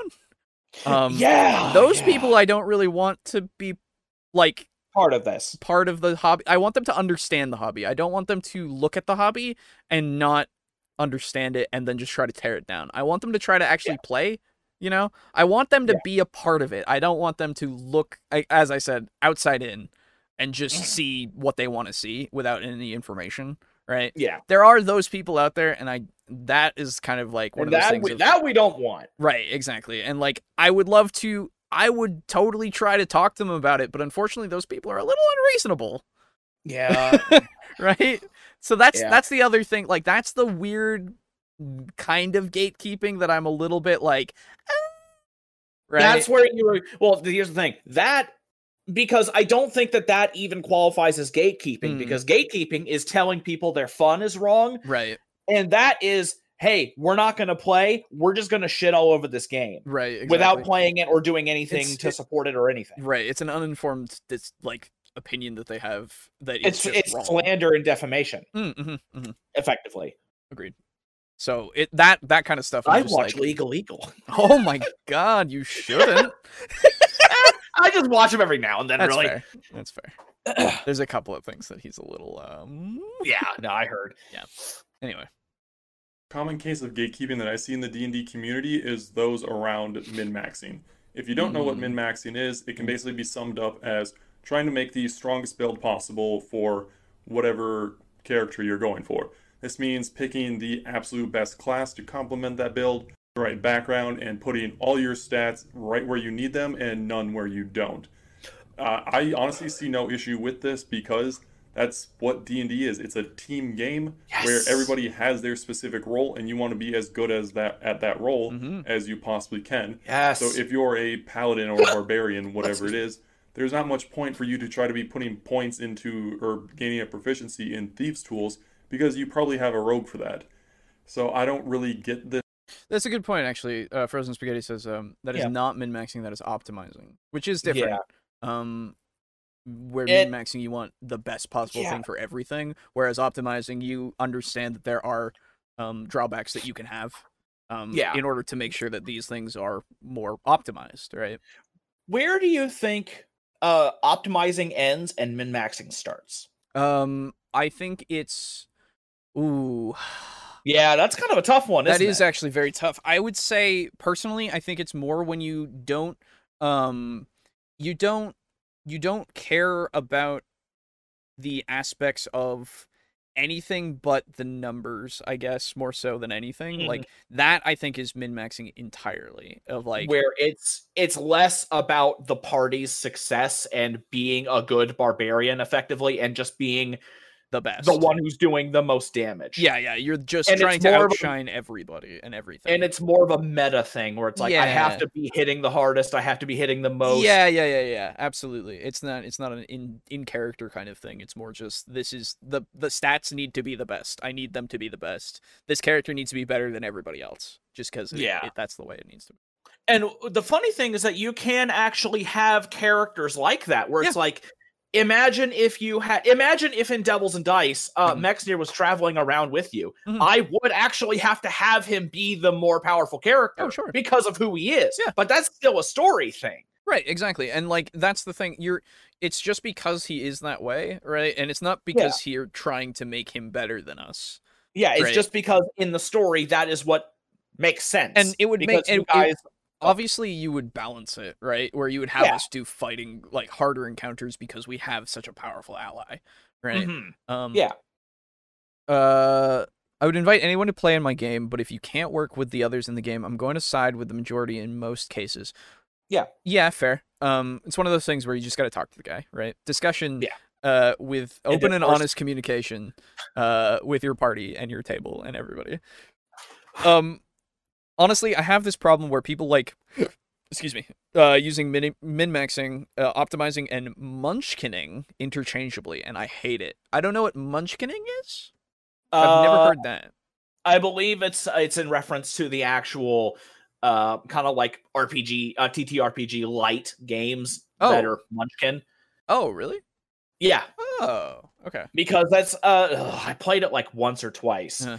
And effectively you God, I can't even remember. It's like you go around the table and you're going through a dungeon, Mhm. and as you go through, you draw cards, and as you get the cards, they're like, "Oh, this is a better sword, a better piece of armor," and whoever Oh, like beats the boss at the end is the winner or whatever. yeah yeah the the actual munchkin okay yeah yeah, yeah. And I- so see. I, think that that's where the term came from. Okay. I, I could be wrong though. I only played it once. I apologize. No, you're fine. I've played Munchkin a few times, and I, that I I understand more so if that's the case. And yeah, Yeah. I, I can understand um being a little bit annoyed with with people misusing terms. Um, that's why I tried. That's why we are uh literally defined what we think min maxing is more so because like defining your terms makes it easier for you to understand what we're talking about. Um. Ah, Munchkinning is like exploiting rules loopholes. Ah, Oh, okay. Okay. Um, the min-max issue is helped by systems like Pathfinder 2e, where most stats that are not good are just average, so fighters aren't staring down the end of their crossbow when it jams because they have five hit. That's true. That's fair. Yeah. Um, yeah, stick not go? even even with something like that, I feel like um that's that can still lead to like character stuff, right? Like I don't I don't know. Like and I'm not saying like it's it's not going to like min maxing can't. Like yeah, absolutely. That's that's the thing, right? But with um having your character with low intelligence, like uh I think did I ever talk about Ragnar? I think I talked about Ragnar once or twice. Uh, um you probably did, but I can't remember it. so go ahead. That's fair. um, so Ragnar um was made by one of my friends when we were playing in a in another game that was run by another one of my friends, and um Uh. he was a uh he was a druid, uh Okay. but was a barbarian basically. Um, Okay. and so he had his stats. He he min maxed them a bit. Not min max. Sorry. Uh, no, it was it was kind of min maxy. It optimized, I guess. Um, actually, and that that is more appropriate because he put the stats into um places where they would work for strength and and everything else. But his intelligence was like eight or less. No, it might have been six. I don't remember. Woof. But he was so, a like dumb. Alongo levels. Oh, he was a dumb. it was worse than that. Um, oh. we had to point him in a direction, basically. Um, it was great though. It was really fun. Um, I'm sure. Because it, him, though, I imagine. Oh, it was it was the funniest thing ever. No, it- he he loved it because he loved Ragnar. Oh. Ragnar was really good at other things, like everything Oh, else. okay. Ragnar was pretty good. He just didn't have the brain for it, right? Yeah. and so we literally had Ragnar, the guy who couldn't fucking understand how social etiquette worked at all. Um, Uh-huh. he was leading us through the forest because he was really wise. Ah, like yeah. he he knew how to do survival checks and shit. Like he was he was our guide, and if if he lost attention, uh, that's fucked. And like we followed him because we trusted him because he understood this shit. Yeah. But we'd follow him regardless because he was he was the best at it, but we, he was an idiot, so we had to trust him. Um, nice. it- Ragnar was great. Um, Ah, so like stuff like that like yeah stuff like that is is really fun to do and um i don't i don't know if it's a problem necessarily in in ttrpgs when you have that kind of thing happen a lot um yeah, it's. I guess it just depends, like most things. Yeah, exactly um so i don't know that's awesome yeah it's great uh, i often have the rule at my table if you tell me you're going to min max then i have to go ahead and exploit that min oh yeah oh enough. yeah yeah yeah Ah, That's a very good point. that that makes total sense like Mhm. like you i feel like with something like um when you when you optimize yourself in a certain way and you have to then you have all these stats that are um pretty low whatever you like you have to role play that shit out right like Yes. there's uh i think it's a problem if it's not done for rp reasons perhaps uh let's wonder what draco said yes um i i think so too yes if rp isn't like ever considered in this like you don't you just kind of act like the same guy but you just have the lower stats like Mhm. you don't care about them then it's a problem right um Yeah. but I don't think that's the case more more often than not. I think honestly, most people at this point are willing to go with that. I think I don't know. Um, Mm. I would say that it's good to do that because it can be more fun. Um, at Yeah. least to me. If you hear weird noises, it's because I'm trying to get the last little bit of paint out of my fucking thing. That's fine. this argument very much. Now, I understand if you have a group of balanced players, and then you have the one player who's just, you know, seven feet tall, looks like Arnold Schwarzenegger or something, dumb as a rock, and all he can do is swing a weapon. I mean, I guess if, especially if that player is only focused on combat, while as everybody else wants, you know, a fun mix of uh, role play as well as like problem solving and investigation, but this person's uh, main concern is just solving problems with a hammer. Mhm. I can see a problem there, but that is then an entirely different problem. That's not min maxing. For these people who are so against min maxing, it seems Wait, wait, what's the problem? Sorry. Yeah. Uh, you have one character that always wants to use his strength to f- solve problems. That's not a problem. yeah, that's not really a problem, especially if you have a party that is all about like investigation and talking and stuff. It can help to have someone who's like, when that shit falls through, Mhm. and you gotta, you know, engage in fisticuffs. Mhm.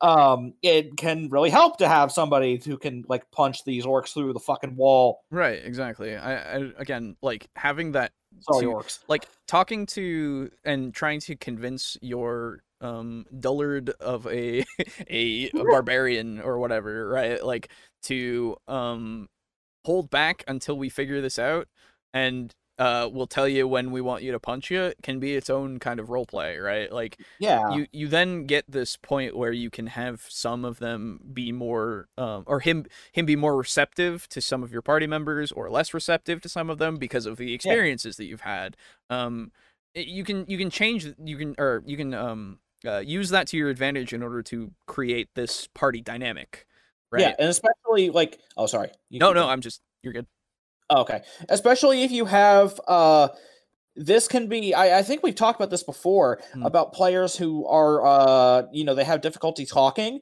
You can very easily have that be an in for those players. Oh, If- sure. If, the one who if you have the big brute, you know, who uh does like everything through fighting and shit. Mhm. You can very easily have it be, oh, me not know. Hey, smart guy who doesn't talk very much. What think I should do? mm, hmm and then you can get that opinion from them in character and you give them a chance to speak and you can you can do that Mhm. Yeah. it's a great way to to encourage talking from people who are either new to the hobby or just bad at speaking up because you know there are always people who i'm one of them where if someone's talking i usually quiet down and listen because Mhm. it's you know how i was raised you know i didn't right, wasn't yeah. really raised to interrupt people every five seconds yeah i've become more of yeah. an asshole as i grow older and i interrupt people a lot it's great yes so i play Yeah. characters that also interrupt people sometimes it's pretty good sometimes a lot of the time. there Um, we go uh, oh yeah, I remember one game my players min max so much they always won initiative, so I made some special creatures to break their, that streak. They complained not going first, and I nearly dropped that game. That sucks. Um, Ooh. uh, Yeah. So the other thing is right, like for that, I would say the other thing you could have done is just make your monsters a bit more beefy, right? Just, They seem to again, if they are min max that much, then you could, you could probably throw like a couple CRs higher against them, right? Like yeah I feel like get them to get to a point where they're like, oh fuck, we're actually fighting for our lives now because we Mhm. we are so good at this, right? Um, Yeah. So I, I don't know. Again, that's already in the past, so I, I'm you know hindsight. yeah there's is no reason 20/20, to yeah right. But anyway, Yeah. that the builds that they want to make are a wizard with 6 intelligence and 18 strength. I know I actually made a video on that not too long ago. Muscle Um, wizard? Again, I really only Right. made that for laughs. But yeah, these are the people who think that, well, if you're a paladin, then you should have low charisma and low strength and low constitution. But you're apparently very smart. But really, that doesn't make much sense because if you pick that class, or if somebody chose to be that, you know, growing up, whatever the, their character's backstory is, there's no reason that they would reasonably fall into that class and that job role if they're just absolutely terrible at it. But these people think that only an interesting character comes from those with flaws, and a more interesting character comes with one who has even more flaws. So, I don't know. I don't really agree with it at all. okay. Um. So okay. Uh, I understand what you're saying again. Um, with if they're really bad with their stats, why would they be this class? Um, Mm. I would also like to say some people like that. um, I would also like to say maybe they were forced to be a part of that. Like I think, I think there's this thing of like. Okay, so Frozen Spaghetti says, I think a party member needs to have basic competency. Now, I think even if they do have bad stats and they have a good stat in something else, they still are competent, right? In some way. Yeah. Um whether it be so let's go with what he said. Um your wizard has um 18 Taking strength and 6 intelligence, right? Um Yeah. sure, they can't fucking cast, right? Um traditionally, right? yeah. Uh so okay, yeah. So Draco Kraken also says I I just can't agree to that point. If you can make it work, why not let them play the odd build? Exactly. This is this is more a thing of what are you willing to deal with, right? Like Yeah. Kalungo. Exactly. Um yes what are you willing to deal with? god now Because- he's a meme to oh, oh. yeah, Pizza Funk has now got him. He's got him in his grasp. Um so Kalunga will never die he will never die. He will never truly die he will be remembered Or forever. Kalunga. Um so so um what was I saying? Right. Uh, so this this again, it depends on what you're willing to deal with as a dungeon master, what you're willing to deal with as a player. Um, Mm. Haste does not require it to be useful. No, it doesn't. But you need at least an eleven in order to cast things as a as a wizard. Um, so You mean thirteen? Sorry. um so this is the thing um in that instance i would say okay we do different spells in a way right because uh I, you guys talk about muscle wizard a lot um he has his own different casting did he have bad intelligence or was it just a meme It was just average. okay so yeah and then you you gave him access to all the, or uh, brogan gave him access to all those spells right still Yes. yeah, okay. So there's a thing where you can say screw the rules, right? And like make it work and then uh have his signature move be fist. Um right? Uh and and he does a bunch of and he uses strength instead of his intelligence in order for for damage and all of that. Um yeah. That was the thing. He casted with his strength. Exactly. So, So like his intelligence didn't have to be good. you can you can absolutely fr- flavor it and make it work just so that it works for that character. You can make it be so it's a different form of magic, like Yeah. all that kind of shit. Um uh I remember there being a, a PRC called the bloat mage uh mage that I think used used constitution to cast. Ooh. Oh, cool. Uh, it depends on a class. Uh, a bard who is a terrible performer but believes that they are a misunderstood genius, or a fighter who was a conscripted farmer in a desperate war, or a rogue with butterfingers. Yeah, absolutely. Yeah. You can make it work. You can make it be more character focused, and that's the thing, right? Um, I think in those kinds of situations, combat is few and far between, right? yes. because in those kinds of situations you have people playing more as a uh, uh RP kind of session rather than Mhm. combat because again like even so they could still do combat it depends on what they do right Yeah. um I- don't know uh Yeah, and then if you do those, if you use those characters in combat, you're gonna start to see a lot more creative combats. You'll True. see a lot more like uh items being used, like Mhm. throwing weapons, maybe alchemist fires, stuff like that. mm, yeah true um but you became uh you became with roly poly character because you're so full of blood. Oh, you became a roly poly character because you're so full of blood. for the for the bloat mage, you just get real big. And yeah. Nice. Um, I think I missed. Yeah. Oh yeah. Uh, well, they did just enter the abyss, and it was meant to show how dangerous it was. Demonic raptors and dinos are no joke. Uh oh, for your game. Yeah. Okay, for the min max game. Um, Ah, yep, yep. sure. I don't know. Um. Anyway, hindsight. So, Mm. but yeah, that's that's why I that's why I would say that this isn't necessarily the case because again, it depends on what you are personally more okay with in your games, right? Yeah. Uh, I had a caster that was a werewolf that retained his sanity, so he cast buffs on himself and attacked with his claws. Hell yeah, Cool. that's awesome. Why couldn't I retain my sanity? Uh, you were remember? Uh, I mean, like, why couldn't I be a werewolf and be like, "Hey, I'm a werewolf, but I'm good still"? oh, you could have. It would just have taken a while. Oh, why didn't you tell me that? Because you wouldn't have known that. How is it? You you would have to meet another werewolf who was not evil, oh, and like Oh. that's really hard to do because they try to keep themselves away. yeah. Um, The priestess could have been like, "Well, you can either get yourself cured or look for this werewolf." the priestess had no fucking idea. yeah, that's true. Um, sometimes the exceptional part uh about a character isn't the attribute score, but rather the way they look at things. Absolutely, yeah. Hmm. Um, he was a natural born werewolf. That's cool. yeah. Ooh. But uh, apparently, it's a very common sentiment among the D and D community. Oh, and he also said that um uh peop- these people are the ones who think that uh characters having even more flaws is good, which he doesn't agree with. Which so if he means oh goodness, excuse me. Um if he means like characters that are just flawed in stats, Only No, he means like um actually Seth Skorkowsky did a video on it where Okay. it's like, oh man, my character is like this really, really smart pilot. Mhm. Okay, cool. Um, and he uh like in a battle, he like lost his whole body. It's like, oh shit. So he's got like his he's got like his head on a robot. No, no, it's his brain. So it's his brain on a robot. Uh no, he's not on a in a robot. Uh it's his brain in a jar. Oh, so Oh, like the oh.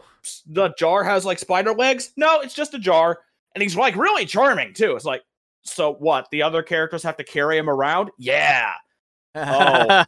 okay. So it's like going like flaw, flaw, flaw, Right. flaw, flaw, flaw. that- it's in- not stat wise. right. Okay. In that It's case, just overdoing it with that. You know, it's like yeah. he's a hunchback. He's got one arm. He's Oh. lame in one leg. He's blind in both eyes. He can't hear. as as long as you're not going too overboard with it, I think it's fine. Right? Yeah. Like it depends on how far you go with it. There's degrees There- to this. there was a great review on one of my favorite animes called uh Trigun. I've talked Okay. about it with you guys a lot. Yeah. Trigun's really awesome. Okay. And it shares a similarity with Naruto in one important aspect. Oh. In Naruto, Sasuke has a dark past. No, his- really? yeah. Yeah, right? I, I bet you never heard of that. No. But but here's the thing. In Trigun, Mhm. the main character, Vash the Stampede, Sure. has the exact same past. Oh, sure. But he is a vastly better character I can imagine. because they did it, they took him in a different direction. Okay. In Naruto, Sasuke is defined by his past, Mm, whereas Vash is defined by the way he deals with his past that's so much and- better. Yes. and how he grows from it. Okay. Good. good. Yeah. And so you can have these characters with flaws, but the character can't just be the flaw. Well, It has to be them dealing with the flaw or Exactly. overcoming it or reversing it or something. The flaw has to, it doesn't have to be, but if you want the flaw to be an integral part of the character, that needs to be a part of their story, Mhm, mhm. A big part of their story. I I would say it's like anything. Like you aren't defined by being like a human, right? Like we are not defined by 40K. Right, exactly. We're not defined by one thing. We're defined by our experiences and everything we've gone through and all that kind of stuff. And we can't just be defined as wizard. right? Like you, Mhm. you you want those other things. Um flaws are good till it becomes detrimental to your fun and the table's fun. Yes. Yes. 100%. That uh, I just don't side with whatsoever. Now, don't get me wrong here, you can absolutely have an interesting character with flaws, even if those flaws means that they are not exactly as good at whatever their particular task is compared to somebody who had min maxed. Okay. But what it all really comes down to is flaws don't mean taking lower stats in a particular skill that you should be good at because you think that's going to make an interesting character. If your barbarian is out there with a strength of six and he's basically supposed to be the group's tank, but he can't land a single hit, and with a constitution of 10, he only has like, I don't know, 25 hit points, so he's down after three rounds. He's not supposed to be your tank then. Yeah. Like Yeah, just- exactly. He's not he's not. he's your Yeah. archer. I don't know. Yes. right? Like they they there's n- uh, what uh, like what what wait what? you can still I- do this. I this get I what don't he's saying, but yeah, like, right like i understand but you can still do it yeah, um the worst gonna be bad at it. right. The worst fly i ever gave a character was warp touch disease. The rat folk killed a man by shaking his hand. Ooh. Shit. that's awesome. So wait, so like Skaven? Warp, warp fire? Shit, like warp stone, that'd be cool yeah. And it's Uh, a rat man. I can't. it can't not be a Skaven. Tell me it's a Skaven. he's your rock. Yeah That character is really useless to the rest of the group. Not Sure, useless. I'm sure that it'll make, you know, a few good jokes here or there, but after a few sessions, I'm sure that's going to get really tired when your wizard somehow has to turn into the party's tank because the barbarian can't do anything to save himself. I'll say that- okay, okay I mean, that well, doesn't here's the have thing, to, though. first off that did happen with Kalango. he wasn't the ta- he was just a ranger He was just useless. yeah oh he was useless it's true but uh, i don't know But yeah, no, I know what you mean. Even so i i tried to keep him like you know, relevant. um, to the best of your ability. to the best of my ability. And then the universe. and then the him. universe killed him. Yeah, everything is better with Skaven. Yes, It yes, is. Um, I, so Yes, I under, yes. I understand there is a there is a point where things become more uh difficult and and harder to like actually um uh justify the the character Hmm. is still there um and yeah I don't, I don't know I, I would also still say though you can still do it I don't know Yeah, it, it just you depends. can. so I But- I don't think have yeah. to is the right word here Yeah, the the thing is, I think a lot of players, hell, even myself included, excuse me, would eventually get frustrated with a character that is just blah, blah, blah, supposed supposed to fulfill a role and they are unable to do it. Sure. Because with me, it's not even that I can't do it, it's that I start to feel bad because Mm-hmm. I'm like, if I'm playing a rogue and I can't pick this lock Mhm. or I can't climb this wall and I can't get anything Mhm. done, like, why am I playing a rogue? I can't even do any of this. sure sure And like my thing was when we were playing our first edition campaign, I made a cleric because we didn't have a healer Mm-hmm. Right. at that point. And um I was playing cleric because we needed a healer, and I couldn't hit for shit. And Oh, when I did, I hit for nothing. Like I would hit like one out of every five, and all and that hit was like two damage on a d6 Mhm. plus like plus one. Mhm. It was awful. And I felt really bad because like my whole use was basically just cure wounds, and that was it. I couldn't do anything. sure yeah I had my character motivation and I had all that stuff, but like, man, it's really frustrating when you pick a role and you can't do it. Yeah Like through no fault of your own. That's fair. That's fair. I, I, yeah, it's one of those things of just what you're, what you're willing to play, I guess. Yeah. Um, Warp touch was an infliction that happened instantly that had a D100 random effect. oh Holy God. shit. Fox Samurai had a special uh, sheath. He spit, he spit into to spread it. Oh, jeez, Dude. that's great. cool. So wait, the rat folk like he spit in his hand like the classic spit in your hand handshake thing? Yeah, probably. Was that how he And like spit on your sword and like, oh, that'd be cool. once he caught it, you were immune forever. Oh. Ah. But apparently it can kill you sometimes. yeah. I guess it's like the plague. okay, yeah. Okay. What if the grenades plague? Oh, sorry. This once. An interesting character comes from an interesting backstory and how you play them. Mhm. An interesting character doesn't come from their stats whatsoever. That the stats are essentially purely mechanical for combat and maybe a little bit of role play if you're using No. charisma and whatnot. Well, But okay. outside of that, your stats literally matter zero bit for role play if that's what you're after. No, no, no, no, no, So no. don't actually- think that Oh, sorry. Yeah. No, no, no. Uh, I disagree wholeheartedly with Mhm. that one because when we played Call of Cthulhu the first time, my Yep. shit campaign, um, I had a character that was going to be joining you. Uh, It was basically a DMPC, just because I really, really wanted to play. Um, and his name was uh, Jesse Fields. And he was basically the guy who was who uh you guys were going to be staying with Mhm. until you were like able to find a place or, or something. Sure. And um well, excuse me. I rolled his stats up because again, it was like my own character. Mhm. And I got the lowest roll possible for strength. Uh straight 3s mm-hmm. I mean straight ones, I'm sorry. I can't stop burping. Holy shit. Um and the way uh, Call of Cthulhu stats work is um, it's whatever you roll times five. So the maximum is 90, the lowest is 15. Yep. I got 15. And so I was like, huh. But I got a really big size. I got a really high size and high constitution. Mhm. But I'm like, huh. Okay. So if he's this big, why is he this weak? Mhm. And so I thought about it and I'm like, okay, you know what? He got a, he had a low strength because what happened was he and this is how he learned about the mythos and why he decided to try to stop the mythos and learn more about it Sure. was uh he was married to uh a girl. I forget if I ever named her or not. Mhm. But at one point cultists came in, held them up at gunpoint, kidnapped her, and sacrificed her. But at the time, like um, Jesse, the character, was uh like a big like he was like a a football player, you know, like uh.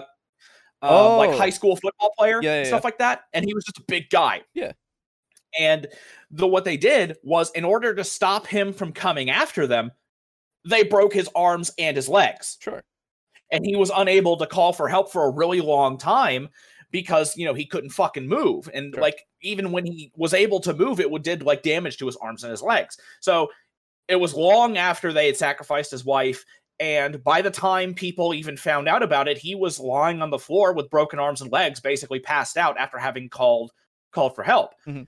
and they rushed him to the hospital they uh you know they reset his arms and his legs but forever for the rest of his life they were severely weakened because Sure. of that Yeah. and so that's why he was this big dude really really hardy dude but terrible strength it's because his arms and his legs were destroyed. You got that bonitis, dude. oh yeah he got bonitis. Um, Sorry. um no no it's fine. I completely forgot that was even a thing. It's great.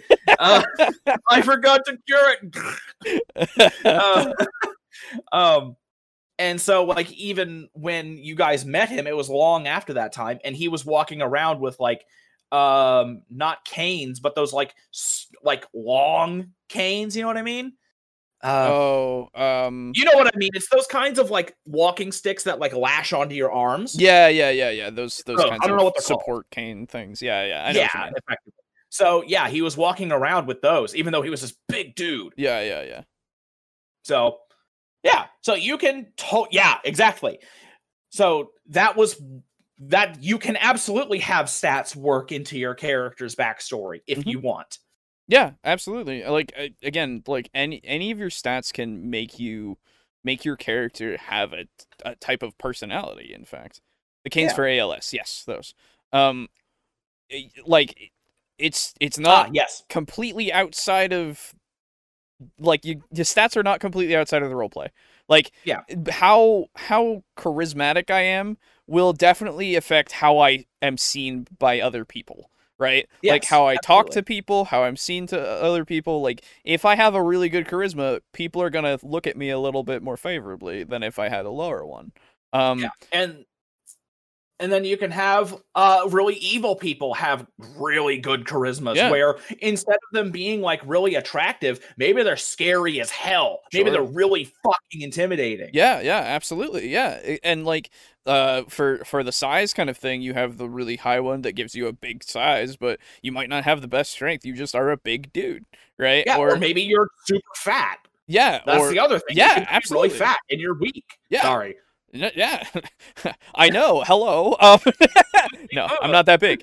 Um Shakes hand. mm, ah, um um but or you could be like uh really strong and like but like proportionately in a way like you're Yeah. very strong for your size but you're not like super Yeah. huge um yeah, you're like you're really wiry. You're just fucking ripped. yeah, yeah. And like there's the, and then uh for that you can also have it be like, oh, uh I, because I am this way now I can uh use it to my advantage in some situations of like social aspects of like I'm fucking you can see my pecs through my shirt.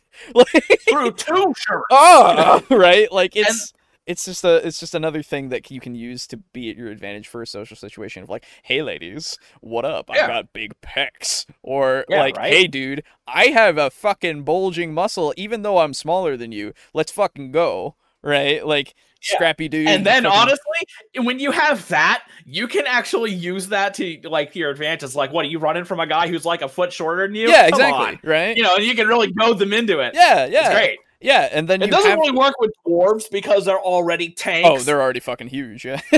yeah, but it's just fucking tree trunks, as you know? hell. Um, but Yeah. but yeah, it, it's quite literally like you can then have your your character for the shorter guy who's got the big strength. Like, hey, he's short, he's big strength, but he's also peppy. You know, he's fucking in there. He's fucking like, hey, uh, and Yeah. gets aroused out of people, or like it, it just it informs you about the character.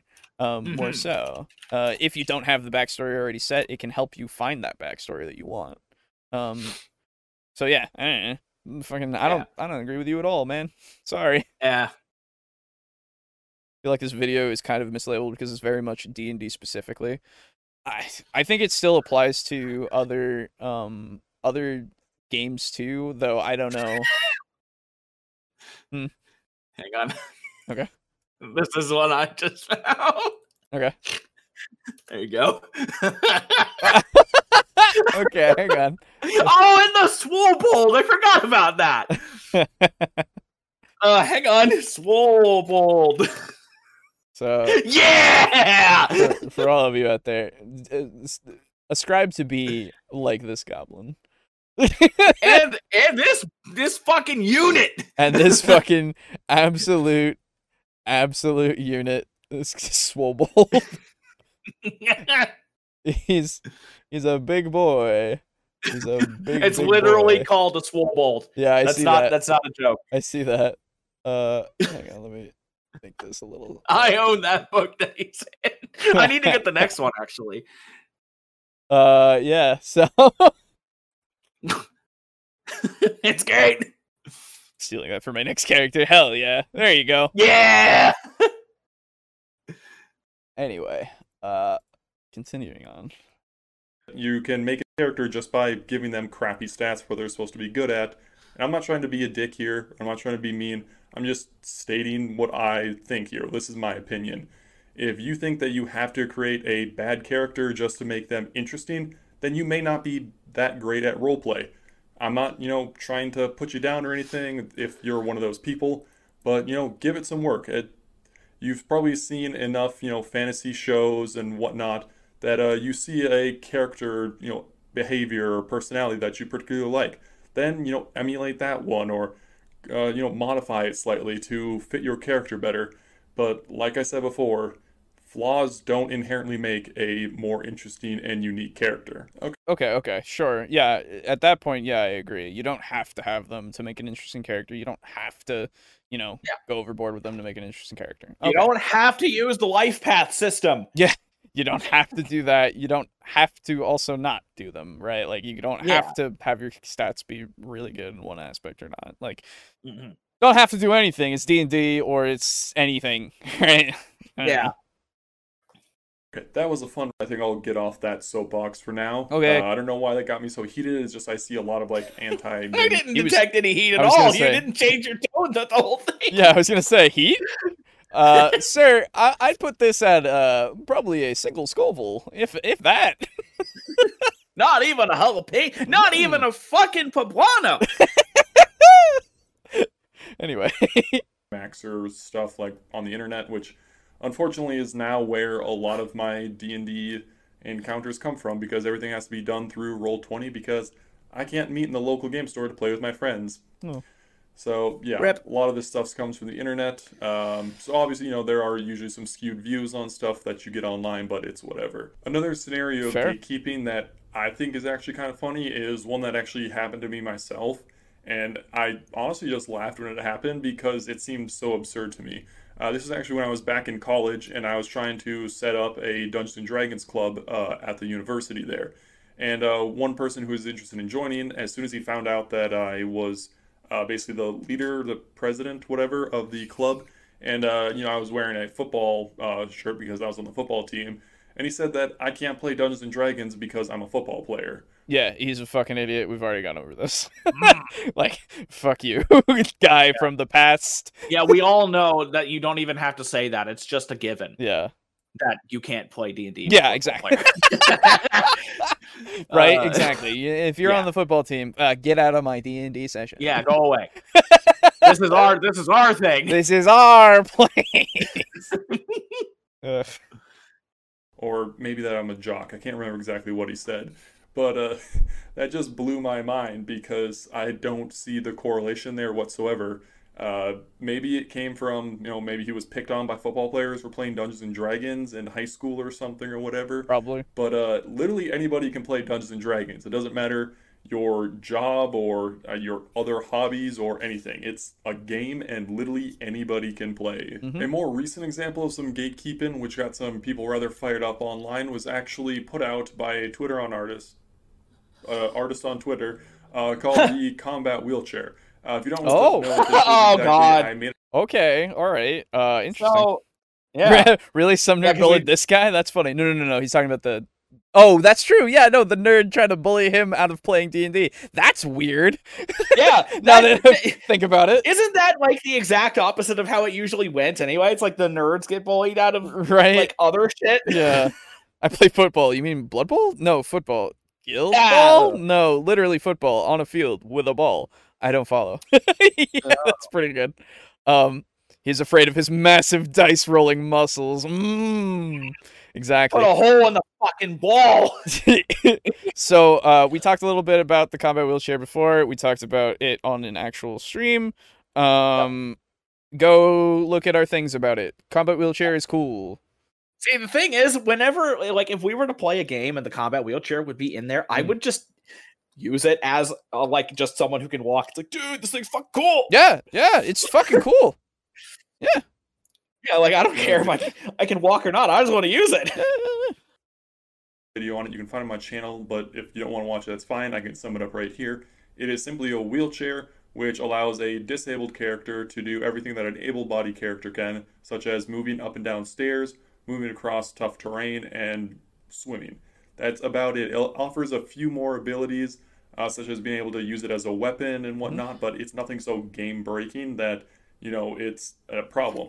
However, a lot of people seem to take issue with this and basically went on huge rants and you know died on that hill because they just can't imagine an adventurer being in a wheelchair and still fighting evil and doing what adventurers do in D&D and other RPGs. So that was a really weird one and like I said a really strange hill to die on if uh, you were one of those people who are arguing against it.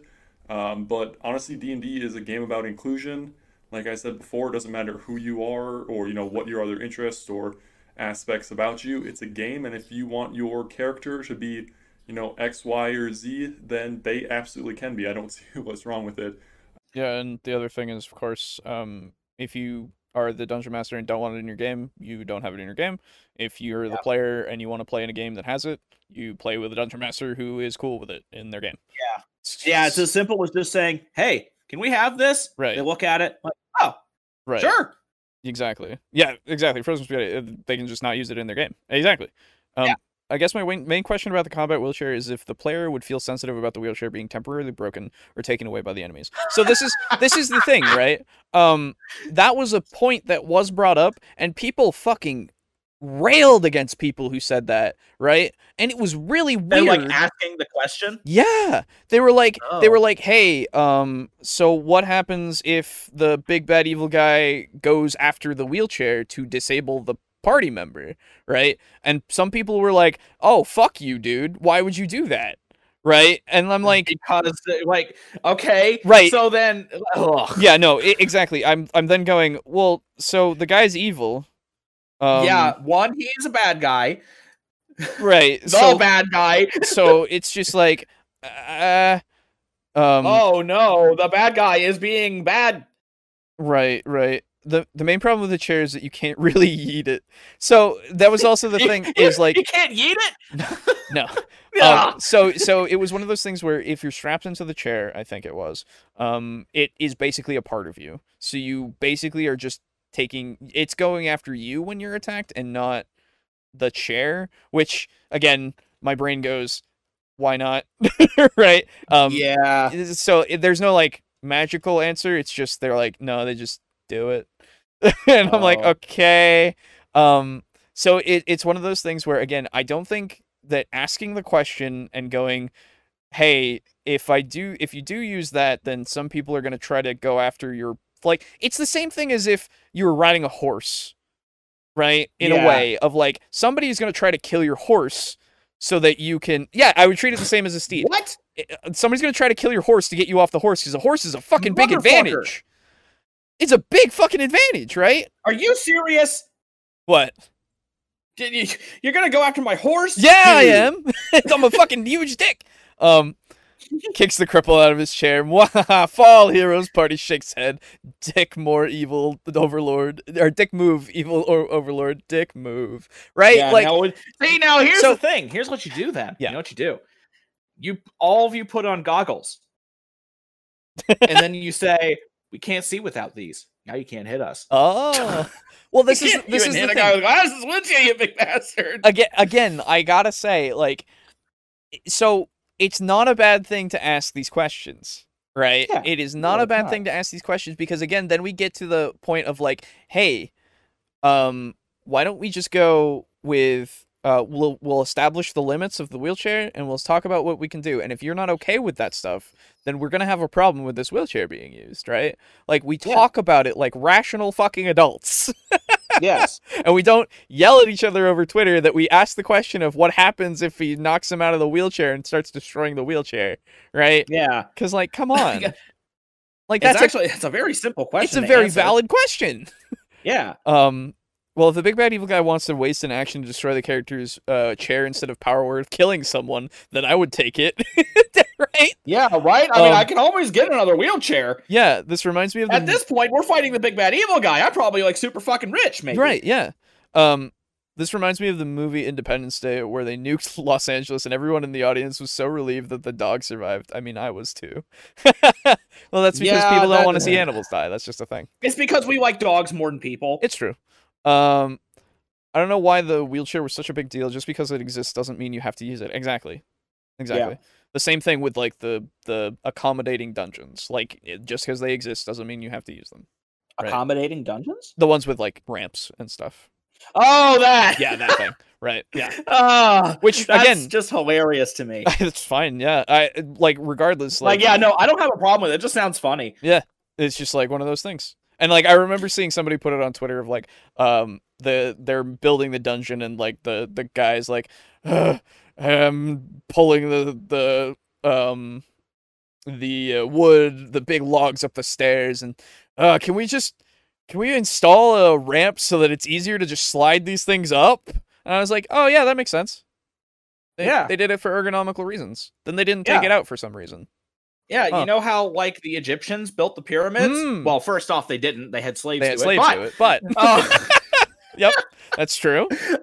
um, They had ramps.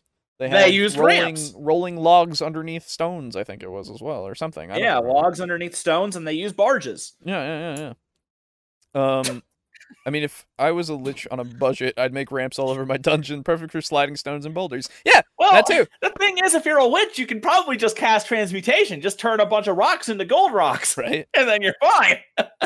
right. What I thought aliens Either that or just take what you want. you have an army of skeletons. That's right. the other thing, though. The skeletons don't give a shit. right. If you have the army of skeletons, yeah. But if you have your army of henchmen that are actually like stamina induced, then Yeah, they, no, the alien. Well, here's the thing, though. The aliens did. The Egyptians are aliens. oh, that's right. Well, none of the gods were aliens. Remember? No, no, the oh. Egyptians were aliens. Oh, the, the the gods are aliens, but the Egyptians are children of the aliens. that's therefore, right. they are also that's aliens. right. I forgot. Sorry, I forgot my history. Mm, Um, Don't worry, I got you. thank you, thank you, thank you. Um, Slopes are more economic than chiseling. I mean, yes, oh yeah, absolutely. Yeah, uh, I mean, it one- totally is. One lich dungeon we went through literally had a massive chamber full of lava, hot tar. Yeah, absolutely. Uh, I can see a dungeon having ramps because they want their traps to be accessible by all fools. Yeah, look yeah, again. that's a good. Yeah. It's just a, it's another thing. Like the ramps make sense. It, you can make it make sense. I don't see what the problem is. Right? yeah, It's not Plus, just it's not just for the wheelchair. Like, eh. it's harder to have. It's harder to get that giant rolling rock upstairs Mhm. than it is to have it go down a ramp. Mhm. And ramps, it's it's gonna roll a lot faster on that ramp. yeah, absolutely. Uh, but that was another uh, interesting event that happened regarding gatekeeping, and I felt like it probably needed to be mentioned because it pro- probably stirred up quite a bit of uh, debate online. I remember uh, between people arguing for and against it, and it wasn't. yeah, like I debate, it was said, more just shouting probably the fifth time now. It was just a Mm. weird one for yeah people to go down on. So yeah, that's basically gatekeeping in a nutshell. There, uh, I know I went on a little bit rant, or maybe more than one rant, uh, but it is what it is. So yeah, honestly, gatekeeping is bad for any community, especially Mhm. one as inclusive as D and D, or again any RPG system, because it's a game. It's all about having fun. You can play it however which way you want to play it. If I want to run one group who is super by the books, you know, following every single rule exactly as written, then I can do that. If I want Mhm. to run another group where you know they're level eight, but every single one of and Clancy. It's nice to have those access ramps, Mr. Overlord. You mean the corpse slides? yeah. Yeah. oh yeah. Have a lever to turn stairs into a ramp. You mean like every single episode of Scooby Doo? oh my god, you're right. Yeah. Hell yeah. I mean, hey, it works. It works. It works. them has already you know at least one legendary item, then I can do that. And I'm actually doing that right now. I'm running three groups at the moment. Today I feel going- like having the stairs be ramps. Pull Fuck several- today. Pull several levers. Just yay! Ah, that's better. Just starts Now I can watch through. I can watch through my scrying stones as my minions slip down the the stair ramps now. Yeah, right. Ugh. Weird that he is saying we should not gatekeep, yet he kind of went on a flaw gatekeeping rant for a bit. Right. He did say he didn't agree with it. He's not. I don't know if he's saying he you shouldn't do it. So I don't know if it was necessarily him like saying you shouldn't at all. Um. So I Yeah, I, I don't I don't think so. I don't think it's really. Um, but he did bring it up and he did like kind of discourage it, which I, I again he was just giving. He said um, people like to do it, but I don't agree. Right. That Yeah. that was important because he didn't he didn't say like don't do it. Right. He's just saying you don't have to do it in order to make an interesting character or all that kind of stuff. Right. There's important distinctions. I Mm. don't feel any um, gatekeeping kind of maliciousness or anything like that um, Yeah. from this. Convert the stairs to ramps. It's time to flood the building and use Simple Green to get rid of all the gore. Yes. oh man. by very different rules because that's what each group wanted to go with. So I just rolled with it, and there's nothing wrong with that. Especially in D and D, you know, it's not like a video game where you're competing or you know doing it competitively with others. It's a game with you and a few other friends or acquaintances, maybe somebody you hate if they're that rules lawyer, the murder hobo, whatever it is. It doesn't matter, but you know, it's a secluded. I don't, I don't know if secluded is the right word, but it's Nope. a contained thing where you know if you're playing one way, that's not going to affect anybody else's game. So until you post about it however you online. wanna do. well, no, it's, that doesn't I affect mean, anybody you else's know. game. Yeah, because someone's gonna get annoyed by it. that's true. Yeah. it, and whichever way you know makes Hello. everybody enjoy it. If you're doing it in a way that causes other people to hate it, then you're probably doing it wrong. And I know that sounds like a gatekeeper in that same statement there, but don't misquote me there, okay? I know what I'm saying. I promise. I'm So gonna wrap up explain this video more? there so it doesn't get too long. Uh, if you have any comments, leave Okay. it down in the comment section. No, You know what? Me. I'm gonna wrap. Okay. Yeah. okay. he, Uh, he had a flub. Okay. Yeah. He's. Yeah. Okay. Fucking. You know what? Huh? Don't tell me not to gatekeep. That's gatekeeping. You're gatekeeping the gatekeepers out. Oh my. God, you're right. Um, I think that's a good video overall. I think yeah, that is. no, I think it's good too. Um. Uh. Convert Things that need to be said, honestly. Oh, absolutely. And it's unfortunate this guy only has uh, what 59 subscribers. Fails Yeah. and flails, people. Fails and flails. Go check him out. He's got a great intro. Yeah, he's got a great intro. It's true. Um, what makes this guy so evil? He took away all the wheelchair ramps out of his dungeon. Yeah, right. uh, that's not evil. That's Disney evil. Jesus. uh, forget Oh. the ramps or stairs. Let's make elaborate water level puzzles. Oh! No. God. Fuck the water Um, temple. it's not even that bad. Everybody was complaining about it so much. The water temple I shit. know. It's just. It I, think anything. thing, I think my problem with the water temple was just that when you make a mistake, it takes so long no, to fix it. You not know. even no. Having played that not too recently, but like I think it was what twelve years ago, maybe eleven years ago. It was not hard. I only played it once. I don't care for it. Yeah, I, I don't care. Eh. It's fine, It's but it's certainly not the game that everybody says it is. It's yeah, fine. Oh, absolutely, it's fine. Um, but yeah, my, like I, I'm pretty sure that when you, it's like you know, there's three water levels. If you look Yep. for something on level two, you find out it's not there. You have to go through level three and then back to level one again to Mhm. get back to level two. It's just that cycling that makes it take a while. it does make it take a little longer, but it's not that bad. I don't. yeah, Um, there's no pain like a sewer level, just any sewer level.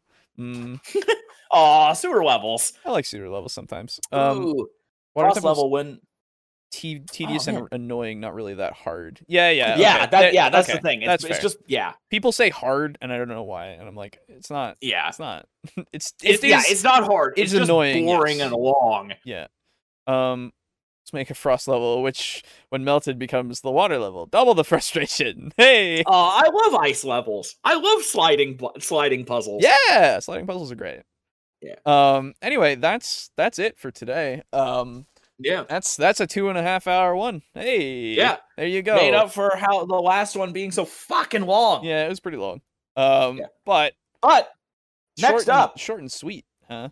yeah, next up, Warhammer. Oh yeah, we're gonna play Warhammer. So um, before we yeah, if that, you guys want to stick around and like see some absolute amateur garbage, Yes, absolutely. I will. Uh, I'll, I'll set it up in a second. We'll take like I don't know, like ten minutes or so, um, just to get things good. But uh, thank you uh to everybody who has uh watched and it will watch and all of that. Uh, really appreciate it. Hope you enjoyed.